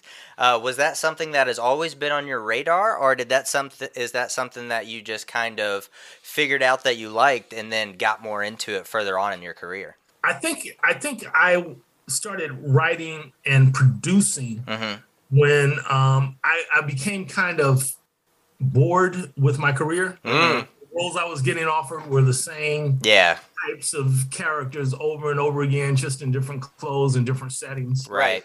And at that time, I started kind of falling in love with independent film. Yeah. You know, uh, and and and romantic comedies. Yep. Uh, in particular, I, I went to see a film called My Best Friend's Wedding with Julia Roberts. Yeah. And I, I thought to myself, man, I, I, I, I want to be a romantic lead. I want to be in something like this. But all the black producers at the time were trying to remake Boys in the Hood. Right, right. They were they were doing Dead Presidents and That's you know right. the, those types of films, and I just it just didn't fit what what what I was about or, Right. or my life experience. So um, I had a, a, a an experience. I took a young lady home with me to Detroit to make an ex girlfriend jealous, oh boy. and and along the way, the girl that I brought with me just cut up. She acted a fool, as she making outrageous demands, insulting members of my family. Oh, Oh, my my goodness. goodness. Put her on a plane and sent her back to L.A. Right. and um, and I said, "Man, you have just lived a romantic comedy." That's right. So I, I took that experience almost scene for scene, which really happened to us, and I just wrote it, and uh, I raised uh, about fifty thousand dollars, not much money, and kind of shot it in a piecemeal fashion because I never had all the all the money at one time. Sure. So Right. shot over the course of a year, and uh, we premiered at the Pan African Film Festival, nice. and we won the Audience Favorite Award. Oh, Yeah, there you go. Okay. I love that. I love that. Yeah. And that that's one of the great things about filmmaking and and and this this craft and this industry, right? The the ingenuity, the the find a way, the creative you know ways that people come together and do things out of necessity or like you said, I didn't have it all at once, so I had to shoot it here and I had to shoot it there and and yet look, the product that you deliver fan favorite, right? It, doesn't matter how you get there as long as you get there, right? Right. And Dustin, and it is streaming on Prime Video to this day, and it's free. So, Fantastic. Gonna watch it after this interview. Well, oh, there you go. All right, so now we got to talk about the biggie, though. Of course, everybody probably knows you from Queen Sugar, right? Like that. That's I'm pretty sure. Like everybody's going, no, come on, talk about that. But you've got a film coming out that we want to talk about because this is pretty exciting, and it sounds like it's going to be. I'm a huge sports fan. Logan's a huge sports fan, you know, and this has been a topic that I think a lot of people have been talking about for a lot of years, and the idea that a film is coming out about it is pretty exciting. So let's talk about that a, a little bit. It's called National Championship, right? And it's basically about should athletes be paid? Uh, uh, you know, college athletes get paid for, for what they're doing. So talk about it. How did you get involved? How did you? Who do you play? Give us a scoop, man. Okay. you know, there's only so much I can tell you about. Right. Of course, of course. I can tell you how I got involved. I have an I have um, an agent in the southeast Okay, who covers me for your for your part of the world, right. Atlanta, New Orleans, That's right. what have you. And uh, he sent me an audition for this film called National Champions, and um, and I, I, I you know, I, I did it. It was kind of something that I, I thought was credible for me. And a couple of weeks later, he called me and said, "Tony, you booked it." You and uh, next thing I know, I'm sitting down at a uh, conference table with J.K. Simmons, David Koechner, Uzo Aduba, uh, Yeah. Dave Maldonado, Jeffrey Donovan, and uh, it was directed by Ric Roman Waugh. I, like you, like you said, it's about college athletics and should players be compensated. And on the eve of the, of the of the national championship game, a quarterback uh, ignites a strike amongst the players for pay.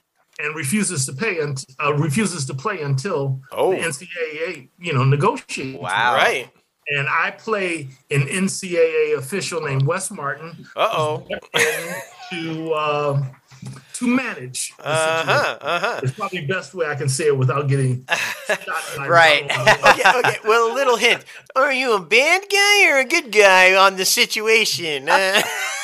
Uh, just say I don't think you're gonna like me very much. fair enough. So we know which way you're falling. Okay. All right. I love that though. That's so freaking interesting because if you think about it, I mean, they make so much money for this college championship game. So that that's crazy. I'm so excited now. that's gonna be Yeah, so uh, freaking good.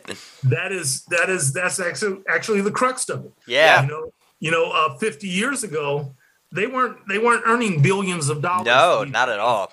But now they are. They are. You know, a lot of these young men they sacrificed their bodies for Yes. four years. Yes. Four years of college athletics. I mean, that that's a lot of wear and tear. It doesn't seem like much. Four years, you know, you be around as long as I have. Four years is a blip in your life. That's But right. you can sustain some lifelong in, in, uh, uh, injuries Yeah. as a result of playing in college. That's right. And and I think I think college players should be compensated. Comp- I guess I can say that. I think they should be compensated for their for their play. Right. Agreed. Well, and you know, and it's And the not. use of their likeness. And They- the use of their that's- likeness Yes. in video games. That's, That's exactly what I was going to say. Yeah, it's not Mhm. just for what they do on the field, but their images are used and their jerseys are sold, and and the revenue that's made from that alone is is like where is the fair compensation for that? And um, yeah, so it's excellent that I feel like you know a lot of these things are coming to the forefront now. Let because. Logan and I talk about this all the time. Sometimes the best way to start a conversation about something that's uncomfortable to talk about is mm-hmm. through entertainment. Is to do it in a way that entertains people and that will bring people together. And what did Logan say? What did you say the other day? To, makes what say so Be comfortable with being uncomfortable. There you go. Wow. Yes. So Thank you, thank you. Thank you. and entertainment is the way to do that, right? Because you're going to get a lot of people to go see that movie, and then people are going to talk because they're going to talk about that movie, where they might not just sit down and say their opinions about whether athletes should get paid or not, right? But you know, and I think a lot of people haven't really had a chance to think about it. I mean, we're That's all right. very, you know, uh, you know, uh, involved in our own lives. Mm-hmm. We don't have time to think about college athletes whether they should be compensated. We think they all go to the NFL and earn millions. That's right. No, actually, a very, very small percentage of them actually make it through to the next level. But that that isn't even really the issue. The issue is are they being fairly compensated for their play and their images and you know? And I think uh, I think this film will definitely spur the conversation uh, that that we need to have. And the Supreme Court has just recently ruled on an aspect of Yeah. this of this question. That's right. You know, so they should they will be compensated going forward for the use of their likeness and, and, and their name. Mhm. Exactly. I mean, it's such a relevant time with that just being like brought up and talked about. And but I also think, I mean, bringing it up, and now that we're deep into it, that situations that happen prior to this coming to the forefront should probably be reversed. Like for example, Reggie Bush's Heisman trophies at USC. The man should get them back, and he should have his titles and his records reclaimed. I'm just saying. That just recently I said Reggie Bush, first of all, he should have never gave him up That's right. Exactly. because it, it had nothing to do with what he did on the At field. all. Nothing at all. You know, he's the one that dodged all those tackles and made all those touchdowns. That's right. Yep. He did it beautifully. Yep. Yep. You know, and uh, so I, I I think somebody I think somebody at the Heisman Association or whatever it's called should give him back his doggone trophies. Agreed. Exactly. Agreed. Yeah. So, all right. So your character is evil, and we might not like him, but we like you. We like you. We like you. You. So I gotta ask though, because they you brought up the cast, and oh my gosh, this cast is freaking phenomenal. But is J.K. Simmons as intimidating as he seems? Because I I can't. Ever since Whiplash, I just can't get that guy out of my head about slapping me down. Like I'm like, holy shit! And now he's all buff and stuff. Like, what is it like sitting across from that guy, going, "Yes, sir. Yes, sir." I mean, You know, I I, uh, I got to tell you, he is the nicest guy. see, yeah, of course. and he he is an amazing actor to see it up close. Mhm. I mean, to see it right here in your face, as he was, you know, just a foot or two away from me in, in several scenes. right. Uh, I got a really chance to watch him work, and I had never seen an actor work quite like he does. Mhm. And and I say this as respectfully as I possibly can. He takes the text from the script and he just riffs on it. He knows what the intent is. Yeah. And Right. he just riffs on it and he'll work his way around to your cue. Right.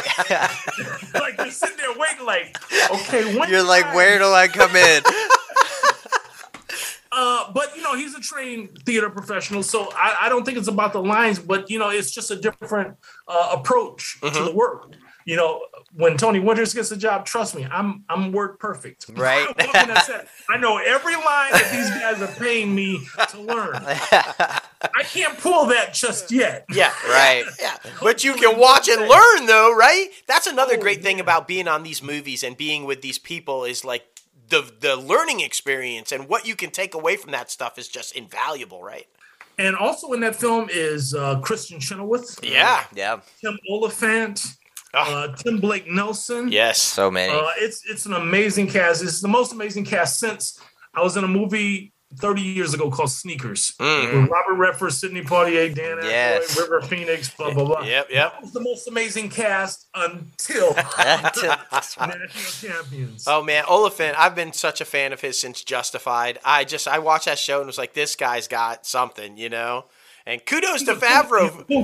We did a film together 10 years ago called The Crazies. Oh, okay, Oh. yeah, there you go. Yeah, I'm in The Crazies. I played the town pastor, and uh, he he finds me after having been attacked by one of the crazies on a gun, and he pulls off the the uh, the sheet, and my eyes are sewn shut, and my mouth is sewn shut, and the only thing I can manage to say is. Behind you. Oh. One of the crazies. Oh, boy. Turns around and has this great fight scene. right. Yeah. Pretty impressive with your mouth like sewn yeah. shut to be able to say it, right? Like, I love that. I love that. And this, uh, your film is coming out the end of November, right? What specific date again? November 24th, Thanksgiving weekend. Yes. oh, fan- that's a good weekend to open. That's a good weekend to open. Exactly. Great weekend, man. And you know, I, I this that I- I'll tell you this, and I, I'm I'm not blowing smoke, guys. I'm really not. I, I, I would I would not have I would not be here if I didn't really really believe in this film. When I was reading the script, I was blown away. I said, "This is the the best script I've ever read." Ooh. It is the best film script I've ever read. Yeah. 'Cause, First of all, again, going harkening back to earlier in our conversation, I, I'm a theater guy. Right. You know, and it and it and it reads like a serious drama on the stage, Mm. almost. You know, Yeah. and uh, so I was on the edge of my seat, just turning pages, man. That's awesome. And uh, and Ric Roman Waugh, the director, one of the reasons I was hesitant, Dustin, about directing was because the director has to be the smartest guy in the room. Mm-hmm. right.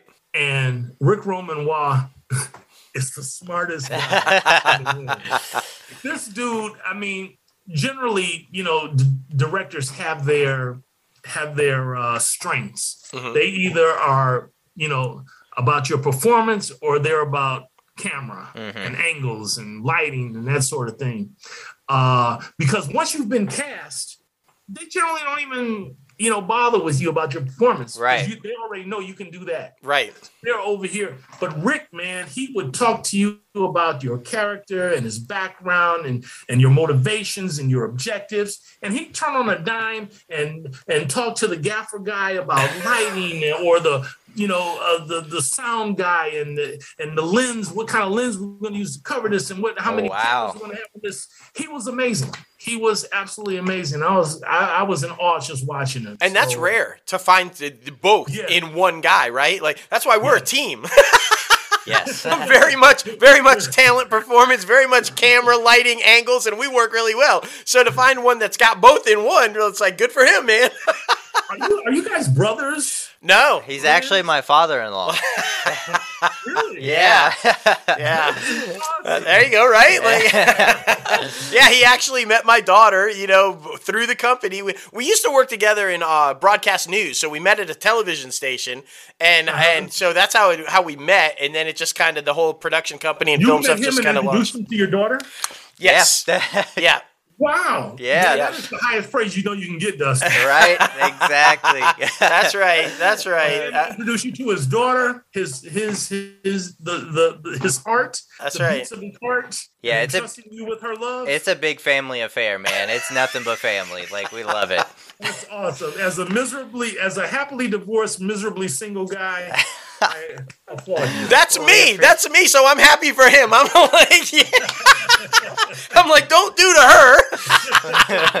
so, Oh my goodness. man, you have been an absolute joy to talk to. And I tell you what, the enthusiasm that you have speaking about the movie and just your smile is infectious, man. We, we have had such a great time talking to you. Um, and such great advice for the up and comers and how your path got you to where you are and just like it's just been a, just a good time man and open invite anytime you want to come back we'd love to have you on whether it's to promote something or just shoot the shit or join us for the top five we do a top five segment every week on the show just whatever man open invite And I am a crazy ant eater. Yes, yes. that's right we're gonna have to send you an honorary crazy ant t-shirt we've got them man we'll send you up Let's make it happen, Captain. let's do it That's great. And it's all about social media now. So where can people follow you? Uh, yeah, I'm on um Twitter, Tony Winters one twenty eight. Okay. Tony Winters one twenty eight. I'm on uh Instagram as Pretty Tony Winters. there you That go Mercedes Benz right there. That pretty Mercedes It's Benz. a Muhammad Ali thing. i'm so pretty that's right So pretty- That's what it is. I love that you know all my references. I love a guy that knows all my. si- I'm usually too old. You we get all these young guys, and I'm just loving this. I hate to digress again. I know we're wrapping up. You're here. good. You know who I you, who I met, Logan? Who? Um, about two three weeks ago. Who's that? Mike freaking Tyson. What? Oh my gosh! Yes. I was at an event and I was with a lady friend of mine, and she said, "Tony, don't look now, but Mike Tyson is sitting." Oh right there." shit. I said, "Get out of here." I said, "I'm gonna meet Mike Tyson. Right. I'm leave this restaurant. I know people in Beverly Hills don't do that, but doggone it, I was gonna do it." That's right. So at a at, at a certain point, I saw him standing talking to various people at the table. And I said, "Now's my moment." I walked over and I said, "Hey, champ, I appreciate what you do and where you and what you've done." Yeah. And uh, we dapped each other. He said, "Thanks, brother." And I was like, "I've met." Mike Yeah. All right, so that's an epic story because we share that in common. Now get oh, this. Oh, really? I met Mike Tyson too, but not in that kind of a way, not anything nearly as cool. This was long before my entertainment career or any of this kind of great stuff I do now. I was managing a clothing store, a Nautica clothing store, and it was just outside Memphis, and it, it was when he was in Memphis to fight Lennox Lewis. And him and his crew just rolled up into the store and I was like shitting on myself. I'm like, is that really fucking Mike Tyson walking up into my store right now? And sure, he walks in, and I'm like, I can't believe this. Like, he was the coolest dude ever. His crews just spent like bakoodles of money, and he was just like, oh, yeah, yeah, yeah. But I was like you. I mean, this uh. guy was my guy, man. This like undefeated, just like the most vicious. a- And I just was in total awe. But he was very polite, very cordial, like, nice to meet you. Very Glad nice you're a to meet you. fan. Nice, so appreciative that you follow me and like all this kind of. And I was just like, wow. so that's a story to tell, right? Like, I mean, that's a lifetime Your story. story is just as cool as mine. Well, we got that in count. We we're cool like that. You know, we me us and Mike, we'll roll. You know. You You experienced can find me on Facebook. individuals. You can find me on Facebook, gentlemen, uh, under Tony Winters. I'm, I'm sure there are a bunch of them, but I'm there. on We'll Facebook. find you. fantastic, fantastic. Well, thank you again so much for taking time out of your day, and uh, we'll be in contact soon, man. We appreciate you. I look forward to it, Dustin, Logan. You guys have a wonderful evening and happy holidays to you all. Yes, you Thank too. you. Take care, buddy. All right. All right. All right. Bye bye. I know. Oh right, man. Oh man, was he fucking epic? I mean, just the- look with that smile and Yeah. the enthusiasm that he has, you could just tell this is a guy who loves what he does. Yeah. And is just like, oh my gosh, yeah, what, what a blast. Right, so many good stories, and we could have dived so much deeper into all of them because I've he uh, truly enjoys the craft. Everything about filmmaking, he is down for it, and I mean, he also like can tell when other people are passionate about it as well. So I think that is really important. Exactly. And and for all you listeners out there, just uh, we can't stress enough. Pay attention. Get on a set. Yeah. Take a job that will get you near a set. Always be on your best behavior. You never know never who you're know. talking to, right? All that stuff. Listen to what Tony Winter said. do that. exactly, exactly. Thank you again, Mr. Winters, for coming on the show. Alrighty, mates. It is now time for the top five segment. Did we go down under all of we, a sudden? we Like, what? went down under. All right, okay. Okay, so the top five this week is non-crime documentaries. And Yeah. damn it, man! What? I- Jason. I watch documentaries for fucking murder porn. I know true Okay? true crime documentaries are like the thing, but no. Our producer says documentaries non-crime. Yeah. You know how hard this was, guys, but we did it, and I think we made good choices. We made it work, man. All right, we all really right. made it work. Uh, so number five for me was like huge about a year ago, freaking with all the stuff happened in the pandemic. We were glued to our phones, so Netflix put out this documentary called "The Social Dilemma" Mm. to show us how social media platforms and social media companies actually target us to get more attracted to these platforms and stay so entrenched on our phones and how they also calculate that algorithm to how we're going to live our lives basically. It's kind of terrifying when you like go deep into it and watch it um, but that's why i just we use it for company and personal. It doesn't matter how many likes you get. It doesn't matter how many people view your videos or anything like that. It is for your own amusement and for your own reasons. Do not think about anyone else when you are posting it. It is all for you. But that's why number five for me is the social dilemma because it is definitely a deep look at our society nowadays. Did you ever watch it? I did, and I agree with you wholeheartedly. I think it's, a, and there's been a book that, that was written kind of along that same lines, but I do think it's important to realize what social media is Yeah. and why you should use it or not use it. And so, yeah, that's a great choice, man. My number five answers the question of why there was no sleep till Brooklyn. Yes. I'm old school, guys. I fucking love the Beastie Boys. You know I love the Beastie Boys, so I was thrilled when this documentary hit Apple. Beastie Boys story. Uh, the remaining two Beastie Boys. Rest in peace, my man. Uh, this is a brilliant documentary. It's basically like a stage show. They're on stage and they're recounting the story of the Beastie Boys, how they were formed, how they got to where they are, their downfall, their resurgence, um, the death, obviously. Um, it's brilliant. It's like a comedy show, but then it's a drama. It's serious. You're gonna laugh. You're gonna cry. You're gonna fucking jam out because it's the Beastie Boys, and they do it in these great, never before seen footage. You know, behind the scenes clips, old movies and old stories and everything. If you're a Beastie Boys fan, you have to fucking watch this documentary. It's absolutely brilliant, and I, I, I just think. Yeah, you, you can't not miss it if you're a Beastie Boys fan. I cried. I'm not even gonna lie. I straight up cried and, and laughed and jammed. Right? I mean, you know, the Beastie Boys story. Check it out on Apple, man. It is good, man. It really is. Uh, number four for me uh, was an HBO Max original and somebody who I just really had no idea about. I mean, I'll be honest with you, I had no idea about any of her songs. I had heard some of her songs before, but had no idea they were her. And I mean, you always hear the name. You hear the name, Ike and Tina, Ike and Tina.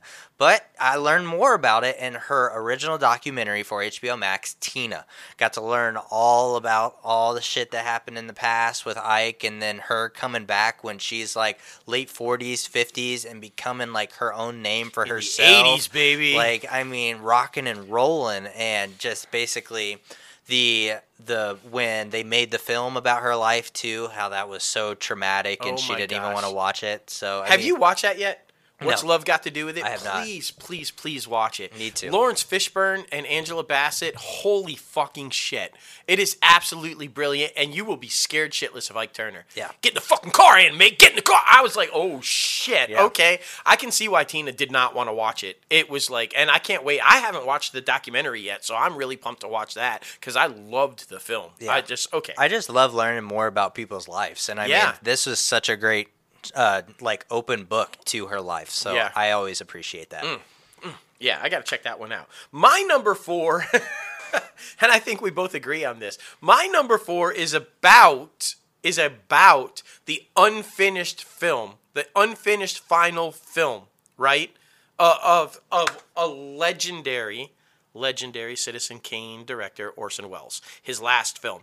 Now they tried to finish that last film, and it was bad. It was It bad. sucked. It was awful. I feel horrible for the legacy there. But this documentary about the unfinished good. film was fucking brilliant. It's a great look into Orson Welles' lives and the process of how he makes films and the whole just twisted crazy shit that he went through becoming the youngest most famous director ever and then trying to follow up on that and all the kind of crazy shit um, it's a brilliant documentary and it gives you glimpses into some other brilliant young filmmakers that were warped into that world with him at that time.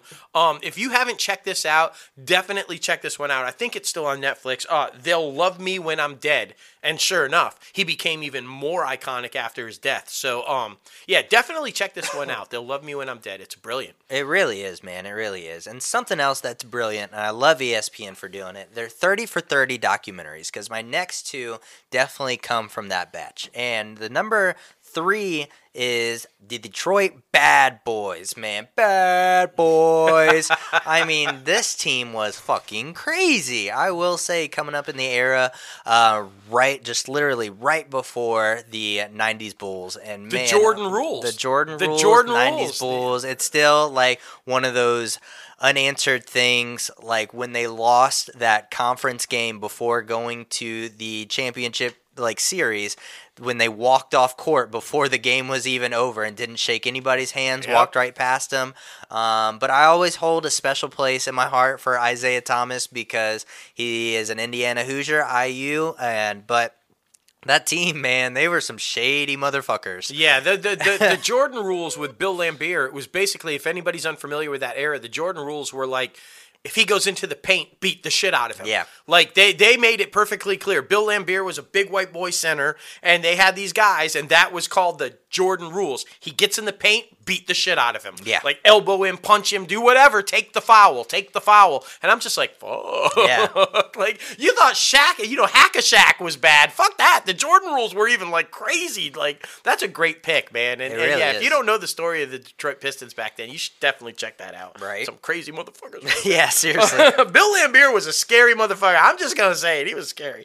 My number three, because I'm old as dirt and I love these guys anyway, and I was there for the disco era and then the end of the disco era and all the brilliance of these guys. But this documentary, uh, so many things that I did. I had no fucking idea that Barry Gibb wrote "Islands in the Stream" for Kenny Rogers and Dolly Parton. Right. Like what the fuck? But I learned that with this, my number three pick, and it is called the Bee Gees. How can you mend a broken heart? Which, by the way, one of their huge songs, obviously. But it tells the story of the brothers Gibb, um, and how the Bee Gees phenomena happened. You know, they didn't start off with that high voice singing stuff. That came when they were starting to lose sales and they weren't hitting and everything, and he was just trying something new. And then they realized, what the fuck? That sounds pretty fun. And then it just boom, capitalized on it. Um, it also goes into the death of Andy Gibb. And did you know that Andy Gibb was going to become a member of the Bee Gees to try to save his career and get him out of the drug addiction and stuff? They were going to bring him into the group, and that never happened because unfortunately he died before that could happen.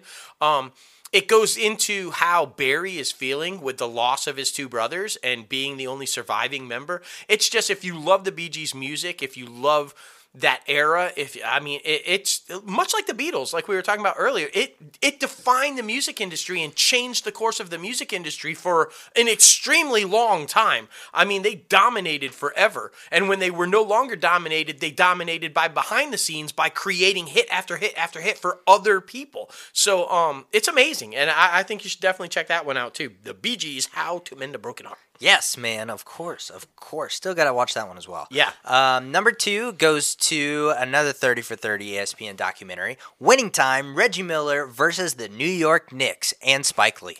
Because, man, oh man, this was always just an epic series throughout this, like, three or four year progressions. These two always met up in like the conference finals championship. And I mean just their their interactions going back and forth and just I mean during this whole whole series and this whole like rivalry, we got that epic freaking moment with Reggie Miller scoring like nine points or something in like 12 Mm. seconds or some stupid shit because he is just one of the best three point shooters of all time. and of course, you guys know I'm an Indiana boy, so I gotta rep the Indiana Pacers. But and we watch this shit in like history class every year because it was Indiana history. Uh, just happened. This man just happened to have a little live with with your boy too I on did. Instagram. I So did. he called me that? the next freaking Steven Spielberg. I still have that video saved. Hell and, yeah. Oh my god, it's such an amazing moment for me. But yeah, that's why number two for me, winning time Reggie Miller versus the New York Knicks will always hold a near and dear place to my heart because he he was Indianapolis for so Hell long. yeah, man. Hell yeah. And his sister wasn't too bad either. No, I'm just saying. Cheryl, she, man. Yeah, she she fucking a- WNBA like superstar and female and uh like college player. Just like what a great family. Right. Uh, so speaking of transitioning into the filmmaking, right? Because we're filmmakers, and, and these two documentaries, my number two and my number one, heavily influenced. And if you guys have been following along with our series that we're working on, the Ravens Vision, this documentary plays heavily into my thought process and my belief process into crafting this series that we're working on. It's uh from way back 2003, way way back, Way but back. is a while ago. Way back. you know. It's called A Decade Under the Influence. Now, what this is about, the decade of the 70s and the storyteller. And it highlights filmmakers that came up through that era, like Dennis Hopper and Martin Scorsese and Peter Bogdanovich and, and so many legends in that era that like recrafted the new age of Hollywood where it was more about storytelling and more about and as you guys know, that's like a big thing and on my side of the Ravens vision. And um these guys were just like they changed the game, man. They Peter did. Bogdanovich and Scorsese and just like Francis Ford Coppola and Dennis Hopper, man. It just you go back and you watch any films from that era, and that's what I was teasing earlier too about the Orson Welles one. Bogdanovich and everything were like around that era. Citizen Kane and like uh, you know they were up and comers underneath Orson Welles. Um, it's a brilliant documentary. If you really love old school filmmaking and storytelling and the way it should be done, watch that documentary. It's called A Decade Under the Influence. Brilliant. Very good, man. Very good. And before heading over to my number one pick, which is an Oscar winner, by the way, um, we got to mention Side by Side with Keanu Reeves, Yes. comparing digital filmmaking with film filmmaking. And uh, man, oh man, just amazing. You had the Steven Spielbergs and the Christopher Nolans and Martin Scorsese's all comparing all these different types of filmmaking. You get deep into like the technology of how it is all done in Hollywood. And it was just absolutely worth it, especially if you're very interested in the entertainment world like we are. So if you haven't seen that one, side by side. Great minds, because that was totally my honorable mention to be put on the list too. I almost put it there too So because it's good. so good. Definitely check. And it's not what you would expect from No. Keanu Reeves. Like, but it's really fucking fantastic. Agreed, man. Agreed. But my number one goes to My Octopus Teacher.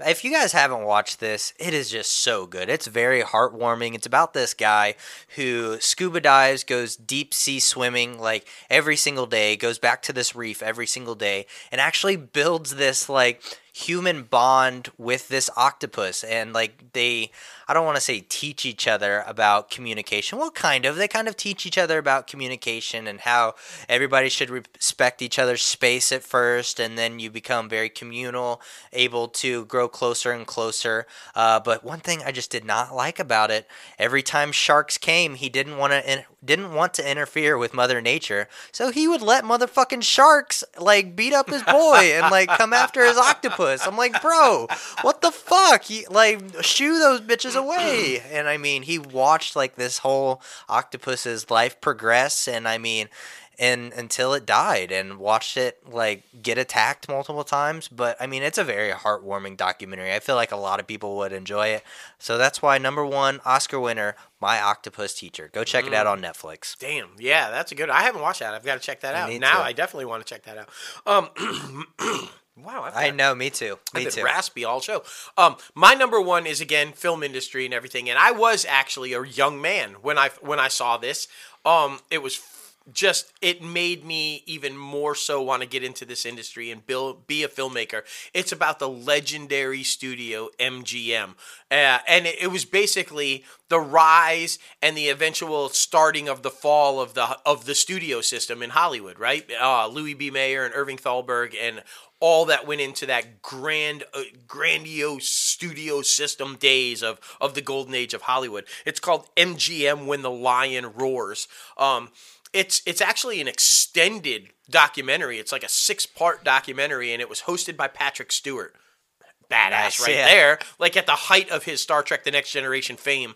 Um, and it just goes from the beginning of the RKO, RKO studio days into MGM and uh, the Golden Boy Irving Thalberg. If you guys have ever watched The Last Tycoon, you know, uh, Monroe Stahr is based on Irving Thalberg and that relationship between him and Louis B. Mayer.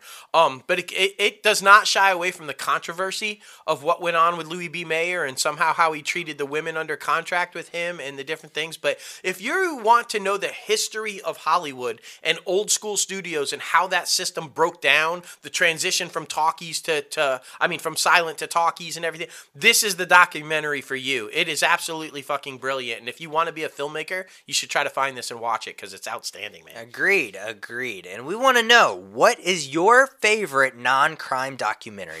Please be sure to comment in the YouTube comment section or be sure to add us on Twitter because we love the fan interaction. We love hearing about it. Yes. So, heading over to the box office recap, by no surprise, Marvel does it again. Uh, number one was The Eternals with $71.3 million. Yes. Uh, number two was Dune with $7.8 million. Number three was No Time to Die with $6 million. Number four was Venom Let There Be Carnage with 4.5 million.